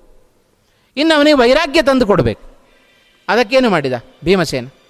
ಆ ಧರ್ಮರಾಜ ಕಳಿಸಿಕೊಟ್ಟ ಅನ್ನ, ಒಂದು ದಿವಸ ಪ್ರತಿನಿತ್ಯ ಊಟದಂತೆ ಊಟ ಬಂತು ಧರ್ಮ ಧೃತರಾಷ್ಟ್ರನಿಗೆ. ಇನ್ನೇನು ಕಲಿಸಿದ ಅನ್ನವನ್ನು ಬಾಯಿಗಿಡಬೇಕು ಅಷ್ಟರ ಒಳಗೆ ಭೀಮಸೇನ ಬಂದ. ಭೀಮಸೇನ ಬಂದು ಅಕ್ಕಪಕ್ಕದಲ್ಲಿ ನಕುಲ ಸಹದೇವ ಇಬ್ಬರು ನಿಂತುಕೊಂಡಿದ್ದಾರೆ ಅಂತ. ಬಂದವರು ಯಾರು ಅಂತ ಕೇಳಿದ. ಅವರಿಬ್ಬರು ಪಾಪ ಹೇಳಿದರು, ನಮ್ಮ ಅಣ್ಣ ಬಂದಿದ್ದಾನೆ ಅಂತ. ಬರೀ ಅಣ್ಣ ಅಂತ ಹೇಳಿದರೆ ಸಾ ಹೇಳಿದರೆ ಸಾಲದು, ಹೆಸರು ಹೇಳ್ರಿ ಅಂತಂದ. ಯಾಕೆಂದರೆ ಧೃತರಾಷ್ಟ್ರನಿಗೆ ಕಣ್ಣು ಕಾಣಿಸೋದಿಲ್ಲ. ಅಣ್ಣ ಅಂತ ಹೇಳಿದರೆ ಅರ್ಜುನನೂ ಆಗಬಹುದು, ಧರ್ಮರಾಜನೂ ಆಗಬಹುದು, ಹೆಸರು ಹೇಳ್ರಿ ಅಂತಂದ. ಭೀಮಸೇನ ಅಂತಂದರು. ಆಗ ಭೀಮ ಹೇಳ್ತಾನೆ ಈ ಎರಡು ನನ್ನ ಬಾಹುಗಳನ್ನು ನೋಡ್ತಾ ಇದ್ದೀರಲ್ಲ, ಈ ಎರಡು ಭುಜಗಳು ಈ ಮುದುಕನ ಅಷ್ಟೂ ಮಂದಿ ಮಕ್ಕಳನ್ನು ಕೊಂದ ಬಾಹುಗಳಿದು. ಚೆನ್ನಾಗಿ ಇದನ್ನು ಗಂಧ ಮೊದಲಾದವುಗಳನ್ನು ಲೇಪಿಸಿಕೊಂಡು ದಷ್ಟಪುಟ್ಟವಾಗಿ ಇದನ್ನು ಬೆಳೆಸಿಕೊಂಡಿದ್ದೇನೆ. ಇಂಥ ಬಾಹುಗಳಿಂದಲೇ ಈ ಮುದುಕನ ಧೃತರಾಷ್ಟ್ರನ ಮಕ್ಕಳನ್ನು ನಾನು ಕೊಂದಿದ್ದೇನೆ ಅಂತಂದ ಭೀಮಸೇನ. ಮೊದಲೇ ಭೀಮನ ಮೇಲೆ ಕೋಪ ಇತ್ತು. ಯಾಕೆ ಅಂದರೆ ತನ್ನ ಮಕ್ಕಳನ್ನು ಕೊಂದಿದ್ದಾನಲ್ಲ ಮೇಲೆ ಅನ್ನ ತಿಂತಾ ಇದ್ದಾನೆ. ಭೀಮಸೇನ ಆಡ- ಆಡಿದ ಮಾತುಗಳನ್ನು ಕೇಳಿದ ಅಷ್ಟ ಹೊತ್ತಿಗೆ ಸರಿಯಾಗಿ ವಿದುರನು ಬಂದ. ಅಣ್ಣ ಏನು ಮಾಡ್ತಾ ಇದ್ದಿ? ಊಟ ಮಾಡ್ತಾ ಇದ್ದೇನೆ ಅಂತ ಹೇಳಿದ. ಯಾರು ಕಳಿಸಿದ್ದು ಅಂತ ಕೇಳಿದ ವಿದುರ. ಧರ್ಮರಾಜ ಕಳಿಸಿದ್ದು ಅಂತ ಹೇಳ್ತಾನೆ. ತಪ್ಪು ತಿಳಿದಿದ್ಯಪ್ಪ. ಧರ್ಮರಾಜ ಕಳಿಸಿದ್ದಲ್ಲ, ಧರ್ಮರಾಜ ವ್ಯವಸ್ಥೆ ಮಾಡಿದ್ದು. ಪ್ರತಿನಿತ್ಯ ನೀನು ಭೀಮಸೇನ ಕಳಿಸುವ ಅನ್ನವನ್ನು ನೀನು ಉಣ್ತಾ ಇದ್ದಿ. ಅವ ಕಳಿಸಿದರೆ ನಾಯಿ ಅಂತ ನೀನು ಕಾದು ಆ ಅನ್ನವನ್ನು ಉಣ್ತಾ ಇದ್ದಿ ಅಂತಂದು ಬಿಟ್ಟ ವಿದುರ. ಈ ಮಾತನ್ನು ಕೇಳಿದಾಗ ಸಂಪೂರ್ಣ ವೈರಾಗ್ಯ ಬಂದುಬಿಡುತ್ತು ಧೃತರಾಷ್ಟ್ರನಿಗೆ. ಅನ್ನವನ್ನು ತಿನ್ನಬೇಕು ಅಂತ ಕೈಗೆತ್ತುಕೊಂಡ ವಿದುರ ಅದನ್ನು ಕೆಳಗೆ ಹಾಕಿದ. ಕೂಡಲೇ ಓಡ್ ಹೋದ ಧರ್ಮರಾಜನ ಹತ್ತಿರ ಧರ್ಮರಾಜ, ನಾನಿನ್ನು ಹೊರಡ್ತೇನೆ, ಸಾಕು ನನಗೆ ಜೀವನ ಅಂತನ್ನಿಸ್ತು. ಹಾಗಾದರೆ ಭೀಮಸೇನ ಬರುವವರೆಗೂ ಧೃತರಾಷ್ಟ್ರನಿಗೆ ವೈರಾಗ್ಯದ ಬುದ್ಧಿ ಬರಲಿಲ್ಲ. ಭೀಮಸೇನ ತಿನ್ನುವ ಕಾಲಕ್ಕೆ ಯಾಕೆ ಬಂದ? ಸ್ವಲ್ಪ ಹೊತ್ತು ಅನ್ನ ತಿಂದಾದ ಮೇಲೆ ಊಟ ಮಾಡಿದ ಮೇಲೆ ಬರ್ಬೋದಿತ್ತಲ್ವ ಅಂತ ನಮಗೆ ಪ್ರಶ್ನೆ ಬರಬಹುದು. ಯಾಕೆಂದರೆ ಜೀವರಿಗೆ ತಿನ್ನೋದ್ರ ಮೇಲೆ ಯಾವಾಗ ವೈರಾಗ್ಯ ಬರುತ್ತೋ ಆವಾಗ ಜೀವನದಲ್ಲಿ ತನ್ನಿಂತಾನೇ ವೈರಾಗ್ಯ ಬರುತ್ತೆ. ಹಾಗಾಗಿ ತಿನ್ನುವ ಕಾಲಕ್ಕೇ ಭೀಮಸೇನ ಬಂದು ಅದರ ಮೇಲೆ ವೈರಾಗ್ಯ ಬರುವಂತೆ ಮಾಡಿ ಧೃತರಾಷ್ಟ್ರನನ್ನು, ಅವನ ಅವತಾರವನ್ನು ಸಮಾಪ್ತಿ ಮಾಡುವಂತೆ ಮಾಡಿದ ವ್ಯಕ್ತಿ ಅವ ಭೀಮಸೇನ. ಹಾಗಾಗಿ ವಾಯುದೇವರಿಗೆ ಎಲ್ಲ ಜೀವರಾಶಿಗಳ ಯೋಗ್ಯತೆ ಚೆನ್ನಾಗಿ ಗೊತ್ತು. ಹಾಗಾಗಿ ಆ ವಾಯುದೇವರೇ ಶ್ರೀಮದ್ ಆಚಾರ್ಯರಾಗಿ ಅವತಾರವನ್ನು ಮಾಡಿ, ಕಲಿಯುಗದಲ್ಲಿರುವ ಎಲ್ಲ ಸಜ್ಜನರ ಅಜ್ಞಾನವನ್ನು ಹೋಗಲಾಡಿಸಿ, ಆ ಭಗವಂತನ ಕಾರ್ಯವನ್ನು ಸಾಧಿಸಿದ ಅವತಾರ ಅದು ಹನುಮ ಭೀಮ ಮಧ್ವಾವತಾರಗಳು.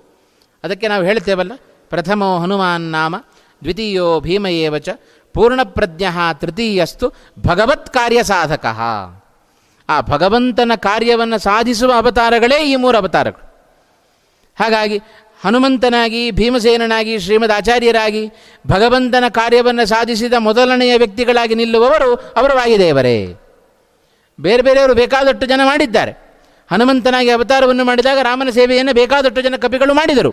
ಆದರೆ ಪ್ರಧಾನವಾದ ಸೇವೆ ಅದು ಹನುಮಂತನಿಂದ ನಡೆಯಿತು ಭೀಮಸೇನನಾಗಿ ಅವತಾರವನ್ನು ಮಾಡಿದಾಗಲೂ ಕೃಷ್ಣನ ಜೊತೆಗೆ ಬೇಕಾದಷ್ಟು ಜನ ಅಸುರರನ್ನು, ದೈತ್ಯರನ್ನು ಸಂಹಾರ ಮಾಡಿದ್ದಾರೆ. ಆದರೆ ಜರಾಸಂಧ ದುರ್ಯೋಧನನಂಥ ದೊಡ್ಡ ದೊಡ್ಡ ವ್ಯಕ್ತಿಗಳನ್ನು ಸಂಹಾರ ಮಾಡಿ ಆ ಭಗವಂತನ ಕಾರ್ಯವನ್ನು ಪ್ರಧಾನವಾಗಿ ಸಾಧಿಸಿದ ವ್ಯಕ್ತಿ ಅವ ಭೀಮಸೇನ.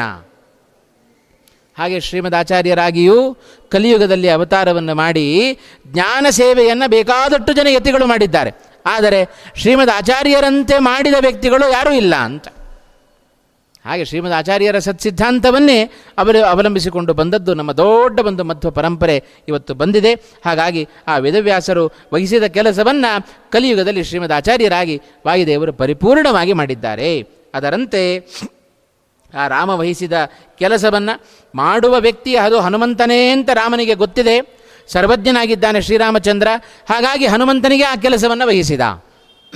ನಂತರದಲ್ಲಿ ದಕ್ಷಿಣ ದಿಕ್ಕಿನ ಕಡೆಗೆ ಎಲ್ಲರೂ ಕೂಡ ಪ್ರಯಾಣವನ್ನು ಬೆಳೆಸ್ತಾ ಇದ್ದಾರೆ. ಆ ದಕ್ಷಿಣ ದಿಕ್ಕಿಗೆ ಅಂಗದ, ಜಾಂಬವಂತ, ಹನುಮಂತ ಇವರೇ ಮೊದಲಾಗಿರತಕ್ಕಂಥ ಅನೇಕ ಜನ ವ್ಯಕ್ತಿಗಳು ಆ ವಿಂಧ್ಯ ಪರ್ವತದ ಕಡೆಗೆ ಹುಡುಕ್ಲಿಕ್ಕೆ ಹೋಗ್ತಾ ಇದ್ದಾರೆ. ದಕ್ಷಿಣ ದಿಕ್, ದಕ್ಷಿಣ ದಿಕ್ಕಿನ ದುಟ್ಟ ತುದಿ ಅಲ್ಲಿಯವರೆಗೂ ಹೋಗಿದ್ದಾರೆ. ಸುಗ್ರೀವ ಕೊಟ್ಟ ಒಂದು ತಿಂಗಳ ಅವಧಿ ಮುಗದೇ ಹೋಯಿತು. ಸಂಚಾರವನ್ನು ಮಾಡಿದ್ರೆ ಹುಡುಕೋದರಲ್ಲೇ ಕಾಲ ಕಾಲ ಕಳೆದೇ ಹೋಯಿತು. ಫಲ ಏನೂ ಸಿಗಲಿಲ್ಲ. ಅದಕ್ಕೆ ಹೇಳ್ತಾರೆ ಒಂದು ತಮಾಷೆ ಮಾಡೋದು. ಸಂಕಲ್ಪದಲ್ಲೇ ಪುಣ್ಯಕಾಲ ಕಳೀತು ಅಂತ ಹೇಳ್ತಾರೆ ನೋಡ್ರಿ. ಹಾಗೆ ಹುಡುಕೋದರಲ್ಲೇ ಸುಗ್ರೀವ ಕೊಟ್ಟ ಅವಧಿ ಮುಗದೇ ಹೋಯ್ತು. ಏನೂ ಫಲ ಸಿಗಲಿಲ್ಲ ಅಂತ. ಏನು ಮಾಡಬೇಕಾಯ್ತು? ಎಲ್ಲರಿಗೂ ವಾಪಸ್ ಹೋಗಲಿಕ್ಕೆ ಭಯ. ಹೋದರೆ ಕೆಲಸವನ್ನು ಸಾಧಿಸಿಕೊಳ್ಳದೆ ಹೋದರೆ ಸುಗ್ರೀವ ಹೇಳಿದ್ದಾನೆ ಮರಣದಂಡನೆ ನಿಮಗೆ ವಿಹಿತ ಅಂತ ಆದೇಶ ಮಾಡಿಬಿಟ್ಟಿದ್ದಾನೆ. ಒಂದು ತಿಂಗಳು ಕಳೆದು ಹೋಯಿತು. ಸೀ, ಸೀತೆಯ ನಮಗೆ ಕುರುಹು ಸಿಗಲಿಲ್ಲ, ಕೆಲಸ ಆಗಲಿಲ್ಲ, ವಾಪಸ್ ಹೋಗುವಂತೆಯೂ ಇಲ್ಲ. ಇನ್ನು ಮುಂದಕ್ಕೆ ಹೋಗೋಣ ಅಂದರೆ ಮುಂದಕ್ಕೆ ಸಮುದ್ರ. ದೊಡ್ಡ ದಕ್ಷಿಣ ದಿಕ್ಕಿನ ದೊಡ್ಡ ಸಮುದ್ರ ಇದೆ, ಮುಂದಕ್ಕೆ ಹೋಗುವಂತೆಯೂ ಇಲ್ಲ, ವಾಪಸ್ ಹೋಗೋಣ ಅಂದರೆ ಸುಗ್ರೀವನ ಭಯ. ಈ ಕಪಿಗಳೆಲ್ಲ ತುಂಬ ಗೊಂದಲಕ್ಕೀಡಾದ್ರಂತೆ. ಅದೇ ಸಂದರ್ಭಕ್ಕೆ ಸರಿಯಾಗಿ ಆ ವಿಂಧ್ಯಗಿರಿಯಲ್ಲಿ ಒಂದು ಸುಂದರವಾದ ಒಂದು ಮಯನಿಂದ ನಿರ್ಮಿತವಾದ ಒಂದು ದೊಡ್ಡ ಗುಹೆ ಕಂಡಿತ್ತು. ಇಷ್ಟು ವಿಚಾರವನ್ನು ರಾಯರು ಪರಿಪೂರ್ಣ ವಿಸ್ತಾರವಾಗಿ ಹೇಳಲಿಲ್ಲ. ಒಂದೇ ಒಂದು ಮಾತಿನಲ್ಲಿ ಹೇಳಿದರು. ಸೀತಾಂ ವಿಚಿತ್ಯ. ಸೀತೆಯನ್ನು ಹುಡುಕಿ ಅಂತ ಒಂದು ಮಾತನ್ನು ಹೇಳಿದರು. ಆ ಸೀತೆಯನ್ನು ಹುಡುಕಿ ಎನ್ನುವ ಒಂದೇ ಒಂದು ಎರಡು ಪದಗಳಲ್ಲಿ ಆ ಕಿಷ್ಕಿಂದಾಕಾಂಡದ ಅಂತ್ಯಭಾಗ ಜೊತೆಗೆ ಸುಂದರಕಾಂಡದ ಪರಿಪೂರ್ಣವಾದ ಭಾಗ. ಇಷ್ಟನ್ನು ಎರಡು ಪದದಲ್ಲಿ ಸೇರಿಸಿಕೊಟ್ಟರು ರಾಘವೇಂದ್ರ ತೀರ್ಥರು. ಅಷ್ಟು ಸಂಕೋಚ ಮಾಡಬೇಕಾದ್ರೆ ಎಷ್ಟು ಜ್ಞಾನ ರಾಯರಿಗಿದೆ ಅನ್ನೋದನ್ನು ಕೂಡ ಈ ಸಂದರ್ಭದಲ್ಲಿ ನಾವು ಗಮನಿಸಬೇಕು. ಹೀಗೆ ರಾ ಸುಗ್ರೀವನಿಗೆ ಹೆದರಿ ಮುಂದೆ ಕೆಲಸವನ್ನು ಮಾಡಲಿಕ್ಕೆ ಸಾಧ್ಯವಾಗದೆ ಏನು ಮಾಡಿದ್ರಲ್ಲೋ ಅವರಿಗೆ ಒಂದು ಬಿಲ ಕಂಡಿತ್ತು ಆ ಮಯನಿಂದ ನಿರ್ಮಿತವಾದ ಒಂದು ಗುಹೆ. ಆ ಗುಹೆಯಲ್ಲಿ ಪ್ರವೇಶ ಮಾಡಿಬಿಡೋಣ ಆ ಅಂಗದನ ಸೋದರ ಮಾವ ಹೇಳುತ್ತಾನಂತೆ. ಈ ಗುಹೆಯನ್ನು ನಾವು ಪ್ರವೇಶ ಮಾಡಿಬಿಡೋಣ. ಆ ತಾರನ ಮಾತನ್ನು ಕೇಳಿದಾಗ ಎಲ್ಲರಿಗೂ ಸ್ವರ್ಗ ಸಿಕ್ಕಟ್ಟು ಸಂತೋಷ ಆಯಿತು. ಇದು ಪ್ರಾಣ ಹೋಗುವ ಪರಿಸ್ಥಿತಿ. ಮುಂದೆ ಹೋದರೂ ಸಮುದ್ರದಲ್ಲಿ ಹಾರಿ ಪ್ರಾಣವನ್ನು ಕಳ್ಕೊಳ್ಬೇಕಾಗತ್ತೆ. ಹಿಂದೆ ಹೋದರೂ ನಮಗೆ ಸುಗ್ರೀವನಿಂದ ದಂಡನೆ ತಪ್ಪಿದ್ದಲ್ಲ. ಅದಕ್ಕೇನು ಮಾಡಬೇಕು? ಈ ಗುಹೆಯ ಒಳಗೆ ಹೊಕ್ಕಿ ಬಿಡೋಣ. ಆ ಅಂಗದನ ಸೋದರನ ಮಾವ ತಾರ ಅನ್ನುವ ಕಪಿ ಆ ಎಲ್ಲ ಕಪಿಗಳನ್ನು ಉದ್ದೇಶ ಮಾಡಿಕೊಂಡು ಹೇಳ್ತಾ ಇದ್ದಾನೆ. ಅವ ಹೇಳಿದ, ಇದಂ ಹಿಮ ಮಯಾ ವಿಹಿತಂ. ಇದಂ ಹಿ ಮಾಯಾ ವಿಹಿತಂ ಸುದುರ್ಗಮಂ. ಪ್ರಭೂತ ವೃಕ್ಷೋದಕಭೋಜ್ಯಪೇಯಂ ಇಹಾಸ್ತಿನೋ ನೈವ ಭಯಂ ಪುರಂದರಾತ್. ನರಾಘವಾತ್ ವಾ ನರರಾಜತೋಪಿ ವಾ. ಆ ತಾರ ಹೇಳ್ತಾ ಇದ್ದಾನೆ ಎಲ್ಲ ಕಪಿಗಳನ್ನು ಉದ್ದೇಶ ಮಾಡಿಕೊಂಡು, ಈ ಗುಹೆಯನ್ನು ನಾವು ಪ್ರವೇಶ ಮಾಡಿಬಿಡೋಣ. ಇದರಲ್ಲಿ ಬೇಕಾದಷ್ಟು ತಿನ್ನಲಿಕ್ಕೆ ಕುಡಿಲಿಕ್ಕೆ ಪದಾರ್ಥಗಳಿದ್ದಾವೆ. ನಮ್ಮ ಹಸಿವಿಗೆ, ನೀರಡಿಕೆಗೆ ತೊಂದರೆ ಇಲ್ಲ. ಅಷ್ಟೇ ಅಲ್ಲ, ಇಹಾಸ್ತಿನೋ ನೈವ ಭಯಂ. ಆ, ಈ ಗುಹೆಯನ್ನು ಹೊಕ್ಕಿಬಿಟ್ರೆ ನಮಗೆ ಭಯವೇ ಇಲ್ಲ. ಯಾರಿಂದ? ದೇವೇಂದ್ರನಿಂದಲೂ ನಮಗೆ ಭಯ ಇಲ್ಲ. ಇಲ್ಲೇನು ನಮಗೆ ರಾಮಚಂದ್ರ ಇದ್ದಾನೆ, ಆ ರಾಮಚಂದ್ರನಿಂದಲೂ ನಮಗೆ ಭಯ ಇಲ್ಲ. ಜೊತೆಗೆ ವಾನರ ರಾಜತಃ ಅಪಿ. ಆ ವಾನರ ರಾಜನಾಗಿರತಕ್ಕಂತಹ ಸುಗ್ರೀವ ಅವನಿಂದಲೂ ನಾವು ಭಯಪಡುವ ಅವಶ್ಯಕತೆ ಇಲ್ಲ. ಅಂತ ಇಷ್ಟು ಆ ಸುಗ್ರೀವ ಆಗಬಹುದು, ರಾಮ ಆಗಬಹುದು, ಸಾಕ್ಷಾತ್ ದೇವೇಂದ್ರ ಬರಬಹುದು, ಯಾರಿಂದಲೂ ನಮಗೆ ಈ ಗುಹೆಯನ್ನು ಹೊಕ್ಕಿಬಿಟ್ರೆ ನಮಗೆ ಅವರಿಂದ ನಮಗೆ ಭಯ ಸಿಗೋದಿಲ್ಲ. ಆದರೆ ನಿರ್ಭಯರಾಗಿ ನಾವು ಇದರಲ್ಲಿ ಇದ್ದು ಬಿಡೋಣ.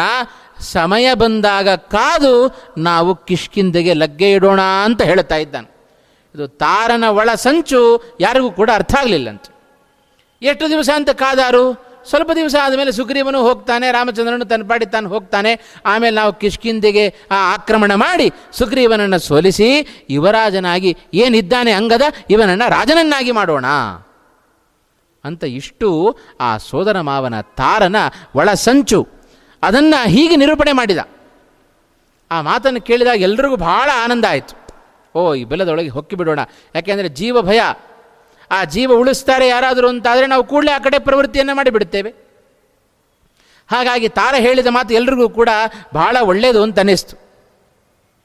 ಆಗ ಎಲ್ಲರೂ ಸುಖ ತಾರನ ಮಾತಿಗೆ ತಲೆ ಆಡಿಸಿದರೆ ಒಬ್ಬನೇ ಒಬ್ಬ ವ್ಯಕ್ತಿ ತಲೆ ಎತ್ತಿ ನಿಂತ, ಅವನೇ ಹನುಮಂತ. ಆಗ ಹನುಮಂತ ಹೇಳ್ತಾನೆ ಶ್ರೀಮದ್ ಆಚಾರ್ಯ ತಾತ್ಪರ್ಯದಲ್ಲಿ ಭಾಳ ಚೆನ್ನಾಗಿ ಹೇಳುತ್ತಾರೆ, ಈ ತಾರನ ಕುತಂತ್ರ ಏನಿದೆ? ಈ ತಾರನ ಕುತಂತ್ರದ ಮಾತುಗಳನ್ನು ಕೇಳಿ ಹನುಮಂತ ಕೆಂಡಾಮಂಡಲ ಆದನಂತೆ. ಬಹಳ ಕ್ರುದ್ಧನಾದ ಯಾಕೆಂದರೆ ಏನು ಬೇಕಾದರೂ ಹನುಮಂತ ಸಹಿಸ್ತಾನೆ. ಆದರೆ ರಾಮನ ವಿರುದ್ಧವಾಗಿ ಯಾರಾದರೂ ಮಾತನಾಡಿದರೆ ಸರ್ವಥಾ ಹನುಮಂತ ಅದನ್ನು ಸಹಿಸೋದಿಲ್ಲ. ಅದಕ್ಕೇನು ಮಾಡಿದ? ಎಲ್ಲ ಕಪಿಗಳನ್ನು ಉದ್ದೇಶ ಮಾಡಿಕೊಂಡು ಹನುಮಂತ ಮಾತನಾಡಲಿಕ್ಕೆ ಶುರು ಮಾಡಿ ಶುರು ಮಾಡಿದ್ದಾನೆ. ಅದುವರೆಗೂ ತಟಸ್ಥನಾಗಿ ಮೌನವಾಗಿದ್ದ ಹನುಮಂತ ಇದ್ದಕ್ಕಿದ್ದ ಹಾಗೆ ಮಾತನಾಡಲಿಕ್ಕೆ ಶುರು ಮಾಡಿದ. ಎಲ್ಲ ಕಪಿಗಳನ್ನು ಕುರಿತು ಹೇಳ್ತಾ ಇದ್ದಾನೆ. ಮಹಾರಾಮನ ಭಕ್ತ. ಯಾರು? ಲಕ್ಷ್ಮಣ. ನೀವೆಲ್ಲ ಇಲ್ಲಿಗೆ ಬರೋದಕ್ಕಿಂತ ಮುಂಚೆ ಒಂದು ಸಂದರ್ಭವನ್ನು ನೀವು ಕಂಡಿದ್ದೀರಿ. ಆ ರಾಮನ ಮೇಲಿನ ಅತಿಯಾದ ಪ್ರೀತಿ ಮಹಾಭಕ್ತನಾದ ಲಕ್ಷ್ಮಣ, ಅವನಿಗೇನಾದರೂ ಕೋಪ ಬಂತು ಅಂತಾದರೆ ಏನಾಗುತ್ತೆ ಅಂತ ಈಗಾಗಲೇ ನೀವು ನೋಡಿದ್ದೀರಿ ಅಂತಂದ. ಆ ಸುಗ್ರೀವನನ್ನು ಎಚ್ಚರಿಸಲಿಕ್ಕೆ ಬರುವಾಗ ಎಂಥ ಬೆಂಕಿಯಂತೆ ಬರ್ತಾ ಇದ್ದಾನೆ ಲಕ್ಷ್ಮಣ. ಏನಾದರೂ ಸುಗ್ರೀವ ಎಚ್ಚೆತ್ತುಕೊಳ್ಳದೆ ಹೋಗಿದ್ದಿದ್ದರೆ ಆ ಬೆಂಕಿಗೆ ಸುಟ್ಟು ಹೋಗ್ತಾ ಇದ್ದ ಆ ಕ್ಷಣದಲ್ಲಿ. ಸುಗ್ರೀವ. ಅಷ್ಟು ಕೋಪ, ಲಕ್ಷ್ಮಣನ ಕೋಪ. ಆ ಲಕ್ಷ್ಮಣನ ಕೋಪವನ್ನೇ ನಿಮಗೆ ಎದುರಿಸಲಿಕ್ಕಾಗೋದಿಲ್ಲ.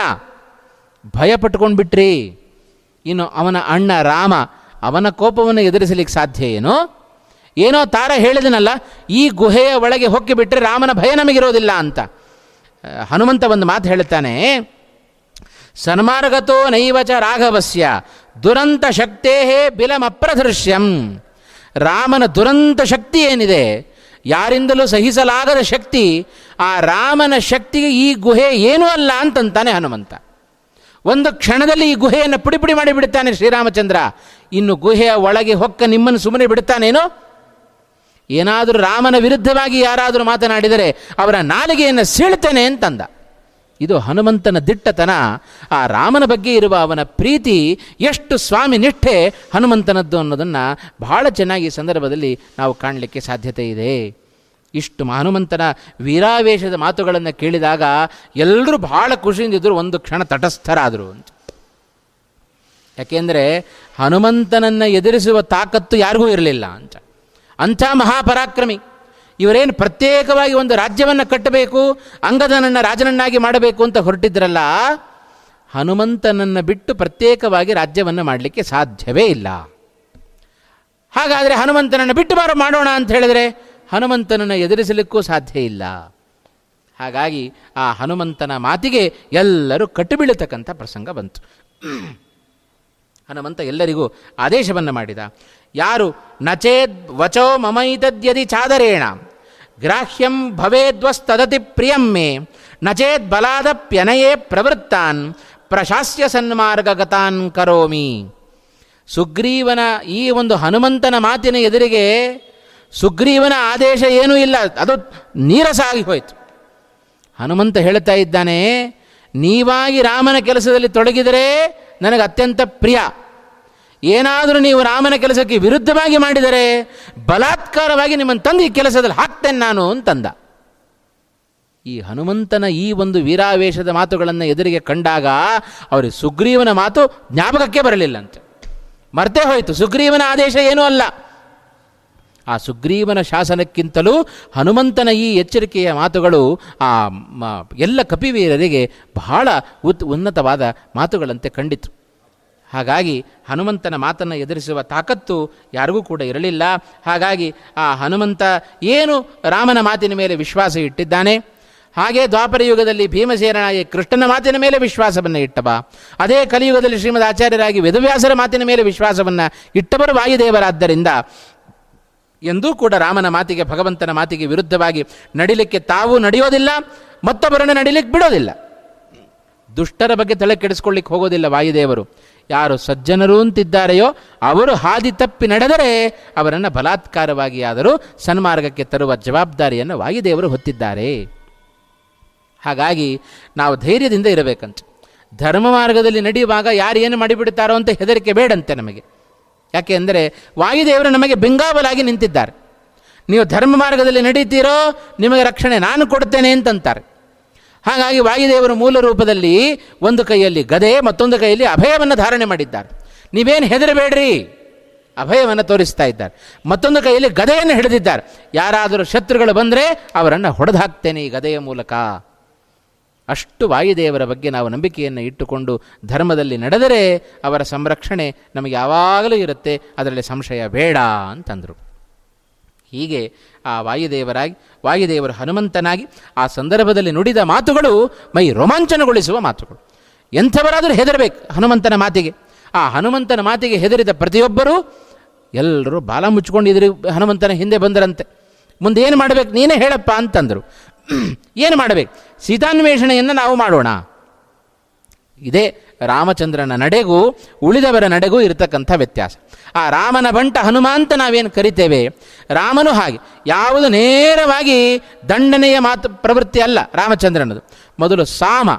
ರಾಗದಿಂದ ಅವರಿಗೆ ಹೇಳಬೇಕು. ಕೇಳಲಿಲ್ವೋ? ಬೈದು ಬುದ್ಧಿ ಹೇಳಬೇಕು. ಆ ಕೆಲಸವನ್ನು ಹನುಮಂತ ಎಲ್ಲ ಕಪಿಗಳಿಗೆ ಮಾಡ್ತಾ ಇದ್ದಾನೆ. ಹಾಗಾಗಿ ಎಂದೂ ಭಗವಂತನ ವಿರುದ್ಧವಾಗಿ, ಆ ಭಗವಂತನನ್ನು ಸಾಧಿಸುವ ಪ್ರಮಾಣಗಳ ವಿರುದ್ಧವಾಗಿ ನಾವೆಂದೂ ಕೆಲಸವನ್ನು ಮಾಡಬಾರದು. ಯಾಕೆ ಅಂದರೆ ಅದು ಯಾರ ಕೋಪಕ್ಕೆ ಗುರಿ ಆಗ್ತೇವೆ? ವಾಯುದೇವರ ಕೋಪಕ್ಕೆ ಗುರಿ ಆಗ್ತೇವೆ. ಏ, ಅವ್ರ ಪಾಡಿಗೆ ಅವ್ರು ಕೆಲಸ ಮಾಡಿಕೊಳ್ಳಿ, ಕೋಪ ಮಾಡಿಕೊಳ್ಳಿ, ನಮಗೇನು ಅಂತ ಪ್ರಶ್ನೆ ಮಾಡಿಬಿಟ್ರೆ, ಆ ವಾಯುದೇವರನ್ನು ಬಿಟ್ಟರೆ ನಮಗೆ ಕ್ಷಣಕಾಲವೂ ಉಳಿಗಾಲ ಇಲ್ಲ. ಪ್ರಾಣ ಅಪಾನ ವ್ಯಾನ ಉದಾನ ಸಮಾನ ಎಂಬ ಐದು ರೂಪಗಳಿಂದ ನಮ್ಮ ದೇಹದ ಒಳಗೆ ಪ್ರವೇಶವನ್ನು ಮಾಡಿ ನಮ್ಮ ದೈನಂದಿನ ಸಾಮಾಜಿಕ ಚಟುವಟಿಕೆಗಳನ್ನು ಸಮರ್ಪಕವಾಗಿ ನಡೆಸ್ತಾ ಇರತಕ್ಕಂಥ ವ್ಯಕ್ತಿಗಳೇ ವಾಯುದೇವರು. ಅವರ ಕೋಪಕ್ಕೆ ನಾವು ಗುರಿಯಾದರೆ ಯಾವಾಗ ಬೇಕಾದರೂ ದೇಹದಿಂದ ಜೀವನನ್ನು ಕರ್ಕೊಂಡು ಹೋಗ್ಬಿಡಬಹುದು. ನನ್ನ ವಿರುದ್ಧವಾಗಿ ಮಾತನಾಡ್ತೀಯಾ ಭಗವಂತನ ವಿರುದ್ಧವಾಗಿ ಮಾತನಾಡ್ತೀಯಾ ಭಗವಂತನ ಪ್ರಮಾಣಗಳ ವಿರುದ್ಧವಾಗಿ ಮಾತನಾಡ್ತೀಯಾ ಇನ್ನು ಇರಲಿಕ್ಕೆ ನಿನಗೆ ಅರ್ಹತೆ ಇಲ್ಲ ಅಂತ ಹೇಳಿ ದೇಹದಿಂದ ಕರ್ಕೊಂಡು ಹೋಗಿಬಿಟ್ರೆ ಜೀವನನ್ನ ಏನೂ ಮಾಡಲಿಕ್ಕಾಗೋದಿಲ್ಲ. ಹಾಗಾಗಿ ವಾಯುದೇವರ ಸಂರಕ್ಷಣೆ ನಮಗೆ ಜೀವನದಲ್ಲಿ ಅತ್ಯಂತ ಅವಶ್ಯಕ. ಹಾಗಾಗಿ ಅವರಿಗೆ ಹೇಗೆ ತೃಪ್ತಿಯೋ ಅದರಂತೆ ನಡಿಬೇಕಾದ್ದು ನಮ್ಮ ಕರ್ತವ್ಯ. ಆ ನಿಟ್ಟಿನಲ್ಲಿ ಆ ವಾಯುದೇವರ ಮಾತು ಎಲ್ಲರಿಗೂ ಕೂಡ ವಿಶೇಷವಾಗಿ ಉತ್ಸಾಹಭರಿತವಾಗಿ ನಡೀತು ಅಂತ ಹೇಳುತ್ತಾರೆ. ಹೀಗೆ ಹನುಮಂತನ ಮಾತಿಗೆ ಯಾರೂ ಕೂಡ ಉತ್ತರವನ್ನು, ಪ್ರತಿಯಾಗಿ ಉತ್ತರವನ್ನು ಕೊಡಲಿಕ್ಕೆ ಸಾಧ್ಯವಿಲ್ಲದೆ ಆಯಿತು. ಎಲ್ಲರೂ ಕೂಡ ಮುಂದೆ ಮಾಡಬೇಕಾದ ಕೆಲಸ ಏನು ಅಂತ ಅವನಲ್ಲೇ ಕೇಳಿದರಂತೆ. ಆಗ ಕಪಿಗಳಿಗೆ ಚಿಂತನೆಗಿಂತ ಚಿಂತೆಯೇ ದೊಡ್ಡದಾಗಿ ಬಿಡ್ತು ಅಂತ. ಯಾಕಂದರೆ ಇಲ್ಲಿ ನೋಡಿದರೆ ಹನುಮಂತ ಸುಮ್ಮನೆ ಇರಲಿಕ್ಕೆ ಬಿಡ್ತಾ ಇಲ್ಲ. ಹಿಂದೆ ಹೋಗೋಣ ಅಂದರೆ ಸುಗ್ರೀವನ ಶಾಸನ, ಮುಂದೆ ಹೋಗೋಣ ಅಂದರೆ ಸಮುದ್ರ ಇದೆ. ಏನು ಮಾಡಬೇಕು? ಅವರಿಗೆಲ್ಲ ಚಿಂತನೆಗಿಂತಲೂ ಚಿಂತೆಯೇ ಬಹಳ ದೊಡ್ಡದಾಗಿ ಬಿಡುತ್ತೆ ಮುಂದೆ ಏನು ಮಾಡಬೇಕು? ದೊಡ್ಡ ಚಿಂತೆ ಅವರ ಪಾಲಿಗೆ ಎದುರಾಯಿತು. ಆಗ ಕಪಿಗಳೆಲ್ಲ, ಏನೂ ದಾರಿ ಕಾಣದೆ ಕೊನೆಗೆ ಪ್ರಾಯೋಪವೇಶಕ್ಕೆ ಕುಳಿತುಕೊಂಡಿದ್ದಾರೆ. ಸಾಯೋ ತನಕ ಆಮರಣ ಅಂತ ಉಪವಾಸ. ಹಾಗೆ ಉಪವಾಸ ಕೂತ್ರೇನು ಬಂತು ಉಪಯೋಗ? ಅದಕ್ಕೋಸ್ಕರ ರಾಮನ ಗ ಗುಣವನ್ನು ಗಾನ ಮಾಡೋಣ ಅಂತ ಆ ದಕ್ಷಿಣ ದಿಕ್ಕಿನ ತುತ್ತ ತುದಿ ಆ ಪರ್ವತದ ಮೇಲೆ ಹತ್ತಿ ಎಲ್ಲರೂ ಕೂಡ ರಾಮನ ಗುಣಗಾನದಲ್ಲಿ ತೊಡಗಿದ್ದಾರೆ. ಪ್ರಾಯೋಪವೇಶಕ್ಕೆ ಪ್ರತಿಯೊಬ್ಬರೂ ಕೂಡ ಕುಳಿತುಕೊಂಡಿದ್ದಾರೆ. ಇಂಥ ಪ್ರಾಯೋಪವೇಶಕ್ಕೆ ಕುಳಿತ ಎಲ್ಲ ಕಪಿಗಳು ಮಾಡಿದ ಕೆಲಸ ಏನಪ್ಪ ಅಂತ ಹೇಳಿದರೆ ರಾಮನ ಪರಿಪೂರ್ಣವಾದ ಗುಣಗಳನ್ನು ಗಾನ ಮಾಡ್ತಾ ಬಂದರು. ರಾಮನ ಗುಣವನ್ನು ಗಾನ ಮಾಡ್ತಾ ಮಾಡ್ತಾ ಅದೇ ಸಂದರ್ಭದಲ್ಲಿ ರಾಮನ ಪರವಾಗಿ ಯಾರ್ಯಾರು ನಡೆದುಕೊಂಡಿದ್ದಾರೆಯೋ, ಜಟಾಯು ಜಟಾಯು ಆಗಬಹುದು. ಅಥವಾ ಅವನ ಹಿಂದೆ ನಡೆದ ಎಲ್ಲ ಪ್ರಸಂಗಗಳು, ಅದು ಹನುಮಂತನಿಗೆ ಬೇಕಾದಷ್ಟು ಗೊತ್ತಿದೆ, ಹನುಮಂತನ ಮೂಲಕವಾಗಿ ಎಲ್ಲ ಕಪಿಗಳು ತಿಳಿದುಕೊಂಡಿದ್ದಾರೆ. ರಾಮನ ಅಷ್ಟು ಪರಾಕ್ರಮವನ್ನು, ರಾಮಂ ಸತ್ಯಪರಾಕ್ರಮಂ ಅಂಥ ನಿಜವಾದ ಪರಾಕ್ರಮಿಯಾದ ರಾಮನ ಗುಣವನ್ನು ಗಾನ ಮಾಡ್ತಾ ಮಾಡ್ತಾ ಅಲ್ಲೇ ಸಂಪಾತಿ ಎನ್ನುವ ಒಂದು ಪಕ್ಷಿ ಬಿದ್ದಿದೆ. ಆ ಸಂಪಾತಿ ಎನ್ನುವ ಹಕ್ಕಿಗೆ ಅವ ಕಳೆದುಕೊಂಡ ರೆಕ್ಕೆ ಎಲ್ಲವೂ ಕೂಡ ಚಿಗುರಲಿಕ್ಕೆ ಪ್ರಾರಂಭ ಆಯಿತು. ಆ ಸಂಪಾತಿಯ ಪ್ರಸಂಗವನ್ನು ರಾಮಾಯಣ ಉಲ್ಲೇಖ ಮಾಡ್ತಾ ಇದೆ. ಯಾರಿವ ಸಂಪಾತಿ? ಸೂರ್ಯನ ಸಾರಥಿ ಅರುಣ. ಆ ಅರುಣನಿಗೆ ಇಬ್ಬರು ಮಕ್ಕಳಂತೆ. ಒಬ್ಬ ಜಟಾಯು, ಮತ್ತೊಬ್ಬ ಸಂಪಾತಿ ಎಂಬುದಾಗಿ ಇಬ್ಬರು ಮಕ್ಕಳಿದ್ದಾರೆ. ಇಬ್ಬರು ಅಣ್ಣ ತಮ್ಮಂದಿರು ಒಮ್ಮೆ ಸ್ಪರ್ಧೆ ಏರ್ಪಾಟಾಯಿತು. ನಮ್ಮಿಬ್ಬರಲ್ಲಿ ಯಾರು ಅಧಿಕ ಬಲವುಳ್ಳವರು ಯಾರು? ಹಾಗಾದರೆ ಯಾರು ಸೂರ್ಯಮಂಡಲವನ್ನು ಬೇಗ ಮುಟ್ತಾರೆಯೋ ಅವರು ಅಧಿಕ ಬಲವುಳ್ಳವರು ಅಂತ ಹೀಗೊಂದು ತೀರ್ಮಾನವನ್ನು ಮಾಡಿಕೊಂಡ್ರಂತೆ. ಇಬ್ಬರು ಹಾರಲಿಕ್ಕೆ ಶುರು ಮಾಡಿದರು. ಸೂರ್ಯಮಂಡಲ ಹತ್ತಿರ ಹತ್ತಿರ ಆಗ್ತಾ ಆಗ್ತಾ ಇದ್ದ ಹಾಗೆ ಸೂರ್ಯನ ಶಾಖ ಜಾಸ್ತಿ ಆಯಿತು. ತಮ್ಮ ಜಟಾಯು ಅವನಿಗೆ ತಡ್ಕೊಳ್ಳಿಕ್ಕಾಗಲಿಲ್ಲ. ತಮ್ಮನ ಸಂಕಟವನ್ನು ನೋಡದೆ ಸಂಪಾತಿ ತನ್ನ ಎರಡೂ ಲೆಕ್ಕೆ ರೆಕ್ಕೆಗಳನ್ನು ಬಿಚ್ಚಿ ಜಟಾಯುವಿಗೆ ರಕ್ಷಣೆಯಾಗಿ ಕೊಟ್ಟ. ಅದರ ಸೂರ್ಯನ ಶಾಖದ ಪ್ರಭಾವದಿಂದಾಗಿ ರಕ್ಷಣೆಗೋಸ್ಕರ ಕೊಟ್ಟ ಸಂಪಾತಿಯ ಎರಡು ರೆಕ್ಕೆಗಳು ಸುಟ್ಟು ಹೋಯಿತು. ಜಟಾಯು ತಾನು ಸುರಕ್ಷಿತವಾಗಿ ಭೂಮಿಗೆ ಬಂದು ಮುಟ್ಟಿದ. ಸಂಪಾತಿ ರೆಕ್ಕೆಗಳನ್ನು ಕಳೆದುಕೊಂಡು ಇದೇ ದಕ್ಷಿಣ ದಿಕ್ಕಿನ ಸಮುದ್ರದ ಆ ಪರ್ವತದ ತುದಿಯಲ್ಲಿ ಬಂದು ಬಿದ್ದಿದ್ದಾನೆ ಸಂಪಾತಿ. ಬಿದ್ದವ ಮೇಲೆ ಏಳೂ ಇಲ್ಲ, ಪ್ರಾಣವನ್ನು ಬಿಡಲಿಲ್ಲ. ಯಾಕೆಂದರೆ ಅವನ ಯೋಗ್ಯತೆ ಬಹಳ ದೊಡ್ಡದಿದೆ. ಯಾಕೆಂದರೆ ಅವನ ಕೆಲಸ ಇನ್ನೂ ಮುಗಿದಿಲ್ಲ. ಸಂಪಾತಿಯಿಂದ ಮತ್ತೊಂದು ಕೆಲಸ ಆಗಲಿಕ್ಕಿದೆ. ಹಾಗಾಗಿ ಒಳಗಿರುವ ಪ್ರಾಣದೇವರು ಹೋಗಲಿಲ್ಲ, ಭಗವಂತ ಆದೇಶವನ್ನು ಮಾಡಲಿಲ್ಲ, ಪ್ರಾಣವನ್ನು ಹಿಡಿದು ಹಾಗೇ ಕೂತ ಸಂಪಾತಿ. ಇಬ್ಬರು ಮಹಾಯೋಗ್ಯರಾದ್ದರಿಂದ ಜಟಾಯು ರಾಮನ ಸೇವೆಯನ್ನು ಮಾಡಿ ಆ ರಾವಣನಿಗೆ ಎದುರಾಗಿ ಹೋರಾಟವನ್ನು ಮಾಡಿ ತಾನು ಪ್ರಾಣವನ್ನು ಕಳೆದುಕೊಂಡ. ರಾಮನ ಗುಣಗಳನ್ನು ಗಾನ ಮಾಡ್ತಾ ಮಾಡ್ತಾ ರಾಮನ ಚರಿತ್ರೆಯನ್ನು ಹೇಳ್ತಾ ಹೇಳ್ತಾ ಆ ರಾಮನಿಗೋಸ್ಕರ ಪ್ರಾಣವನ್ನು ತ್ಯಾಗ ಮಾಡಿದ ಜಟಾಯುವಿನ ಚರಿತ್ರೆಯೂ ಬಂತು. ಇಂಥ ಜಟಾಯುವಿಗೆ ಅನುಗ್ರಹವನ್ನು ಮಾಡಿದ ಪ್ರಸಂಗ ಅದನ್ನು ಹೇಳಿದರು. ಎಂಥ ರಾಮನ ಉದಾತ್ತವಾದ ಮನೋಭಾವ. ಆ ಲಕ್ಷ್ಮಣನಿಗೆ ಹೇಳುತ್ತಾನೆ, ಜಟಾಯು ನನಗೋಸ್ಕರ ಪ್ರಾಣತ್ಯಾಗ ಮಾಡಿದ್ದಾನೆ. ಅವನ ಅಂತ್ಯ ಸಂಸ್ಕಾರಕ್ಕೆ ಏನೇನು ಬೇಕೋ ಅದನ್ನೆಲ್ಲ ತಯಾರು ಮಾಡು ಅಂತಂದ ಶ್ರೀರಾಮಚಂದ್ರ. ನನ್ನ ತಂದೆಯಾದ ದಶರಥನ ಅಂತ್ಯಕ್ರಿಯೆಯನ್ನು ನಾನು ಮಾಡಲಿಕ್ಕಾಗಲಿಲ್ಲ. ನನಗೋಸ್ಕರ ಪ್ರಾಣ ಕೊಟ್ಟ ತಂದೆಯ ಸಮಾನ ಸ್ಥಾನದಲ್ಲಿರುವ ಜಟಾಯುವಿನ ಅಂತ್ಯ ಸಂಸ್ಕಾರವನ್ನು ನಾನು ಮಾಡ್ತೇನೆ. ಅಂತ ಹೇಳಿ ರಾಮನ ಮೂಲಕ ಅಂತ್ಯ ಸಂಸ್ಕಾರವನ್ನು ಮಾಡಿಸಿಕೊಂಡ ವ್ಯಕ್ತಿ ಅವಜಟಾಯು. ಹೀಗೆ ತನ್ನ ತಮ್ಮನ ಅಂತ್ಯ ಸಂಸ್ಕಾರವನ್ನು ಕೇಳಿದ ರಾಮನ ಉದಾತ್ತವಾದ ಮನೋಭಾವ, ಅವನ ಕಾರುಣ್ಯ. ಏ, ಅಂತ ಬಿಟ್ಟೆ, ಇದೇನು ಪಕ್ಷಿ ಇದು ಅಂತ ಬಿಟ್ಟು ಹೋಗ್ಬಿಡ್ಬೋದಾಗಿತ್ತು ರಾಮಚಂದ್ರ. ಭಕ್ತರನ್ನು ಎಂದೂ ಕೈ ಬಿಡೋದಿಲ್ಲ ಭಗವಂತ. ಯಾರು ತನಗೋಸ್ಕರ ನಮ್ಮನ್ನು ನಾವು ಸುಮ್ಮನೆ ಅರ್ಪಣೆ ಮಾಡಿಕೊಂಡ್ರೆ ಸಾಕು, ಬಾಯಲ್ಲಿ ಹೇಳಿದರೆ ಸಾಕು, ಸ್ವಾಮಿ ನಿನಗೋಸ್ಕರ ನಾನಿದ್ದೇನೆ, ಈ ಕಾರ್ಯವನ್ನು ನಿನಗೋಸ್ಕರ ಮಾಡ್ತಾ ಇದ್ದೇನೆ ಅಂತ ಹೇಳಿದರೆ ಸಾಕು. ಅಂಥದ್ರಲ್ಲಿ ಅವನಿಗೋಸ್ಕರ ಪ್ರಾಣವನ್ನೇ ತ್ಯಾಗ ಮಾಡಿದ್ದಾನೆ ಜಟಾಯು, ಅಂಥವರನ್ನು ಬಿಡುತ್ತಾನೇನು ಭಗವಂತ, ಸರಬಥ ಬಿಡೋದಿಲ್ಲ. ಹಾಗಾಗಿ ಯಾರು ಪ್ರಾಮಾಣಿಕವಾದ ಭಕ್ತಿಯನ್ನು ಭಗವಂತನ ಬಗ್ಗೆ ಮಾಡ್ತಾರೆಯೋ, ಅವರ ರಕ್ಷಣೆಯನ್ನು ಯೋಗಕ್ಷೇಮಂ ವಹಾಮ್ಯಹಂ. ಕೃಷ್ಣ ಗೀತೆಯಲ್ಲಿ ಹೇಳಿದ ಮಾತೇನು? ಅನನ್ಯಾಶ್ಚಿಂತೆಯಂತೋ ಮಾಂ. ಯೇ ಜನಾ ಪರ್ಯುಪಾಸತೆ, ತೇಷಾಂ ನಿತ್ಯಾಭಿಯುಕ್ತಾನಾಂ ಯೋಗಕ್ಷೇಮಂ ವಹಾಮ್ಯಹಂ. ಯಹ ಅನನ್ಯಾಶ್ಚಿಂತೆಯಂತಹ ಕೇವಲ ಚಿಂತನೆ ಮಾಡಿದರೆ ಸಾಕು. ಎಡಬಿಡದೆ ಭಗವಂತನ ಚಿಂತನೆ ಮಾಡಿದರೆ ಸಾಕು. ನಮ್ಮ ಯೋಗಕ್ಷೇಮವನ್ನು ಭಗವಂತ ನೋಡಿಕೊಳ್ಳುತ್ತಾನಂತೆ. ಅಂಥದ್ರಲ್ಲಿ ನಮ್ಮನ್ನು ಸಂಪೂರ್ಣವಾಗಿ ಭಗವಂತನಿಗೆ ಅರ್ಪಣೆ ಮಾಡ್ಕೊಂಡ್ಬಿಟ್ರೆ ಭಗವಂತ ನಮ್ಮನ್ನು ಸಂರಕ್ಷಣೆ ಮಾಡದೇ ಇರ್ತಾನೇನು ಹಾಗೆ ಒಮ್ಮೆ ವೈಕುಂಠದಿಂದ ಲಕ್ಷ್ಮೀದೇವಿ ಜೊತೆ ಕೂತಿದ್ದಾನೆ, ಶೇಷಶಾಹಿಯಾಗಿ ಭಗವಂತ. ಇದ್ದಕ್ಕಿದ್ದಾಗ ಹೊರಟು ಬಿಟ್ಟ ಭಗವಂತ. ಲಕ್ಷ್ಮೀದೇವಿಗೆ ಆಶ್ಚರ್ಯ ಆಯಿತು. ಸ್ವಾಮಿ, ಎಲ್ಲಿಗೆ ಹೊರಟಿದ್ದೀರಿ ಅಂತ. ಭಕ್ತರು ಕರಿತಾ ಇದ್ದಾರೆ ಅಂತಂದಂತೆ ನಾನಿಲ್ಲಿ ಏಕಾಂತದಲ್ಲಿ ಕೂತಿದ್ದೇನೆ, ನನಗಿಂತಲೂ ಭಕ್ತರು ದೊಡ್ಡವರೇ ಅಂತ. ಅದಕ್ಕೆ ಭಗವಂತ ಅಂದಂತೆ, ನಾನೇನು ಕೊಟ್ಟೇನು? ಭಕ್ತರು ನನಗೋಸ್ಕರ ಅವರ ತಮ್ಮ ಮನೆ, ಮಠ, ಪ್ರಾಣ ಎಲ್ಲವನ್ನೂ ಕೊಟ್ಟಾಗ ನಾನು ಅವರು ಕರೆದಾಗ ನಾನು ಹೋ ಕರೆದಾಗಲೂ ನಾನು ಹೋಗದೇ ಇದ್ದರೆ ನಾನು ಇನ್ನೇನು ಕೊಟ್ಟೇನು ಭಕ್ತರಿಗೋಸ್ಕರ? ಅಂತ ಹೇಳಿ ಭಗವಂತ ಭಕ್ತರು ಕರೆದರೆ ಎಲ್ಲಿದ್ದವನು ತಾನು ಓಡೋಡಿ ಬರ್ತಾನಂತೆ ಹಾಗಾಗಿ ಭಾಗವತ, ಭಾಗವತದಲ್ಲಿ ಆ ಗಜೇಂದ್ರನ ಪ್ರಸಂಗವನ್ನು ಕರೆದಾಗ ಸಾವಿರ ವರ್ಷಗಳ ಕಾಲ ಕಷ್ಟಪಟ್ಟ ಗಜೇಂದ್ರ ಆ ಬಂಧನದಿಂದ ಬಿಡಿಸಿಕೊಳ್ಳಿಕ್ಕೆ ಆಗಲಿಲ್ಲ.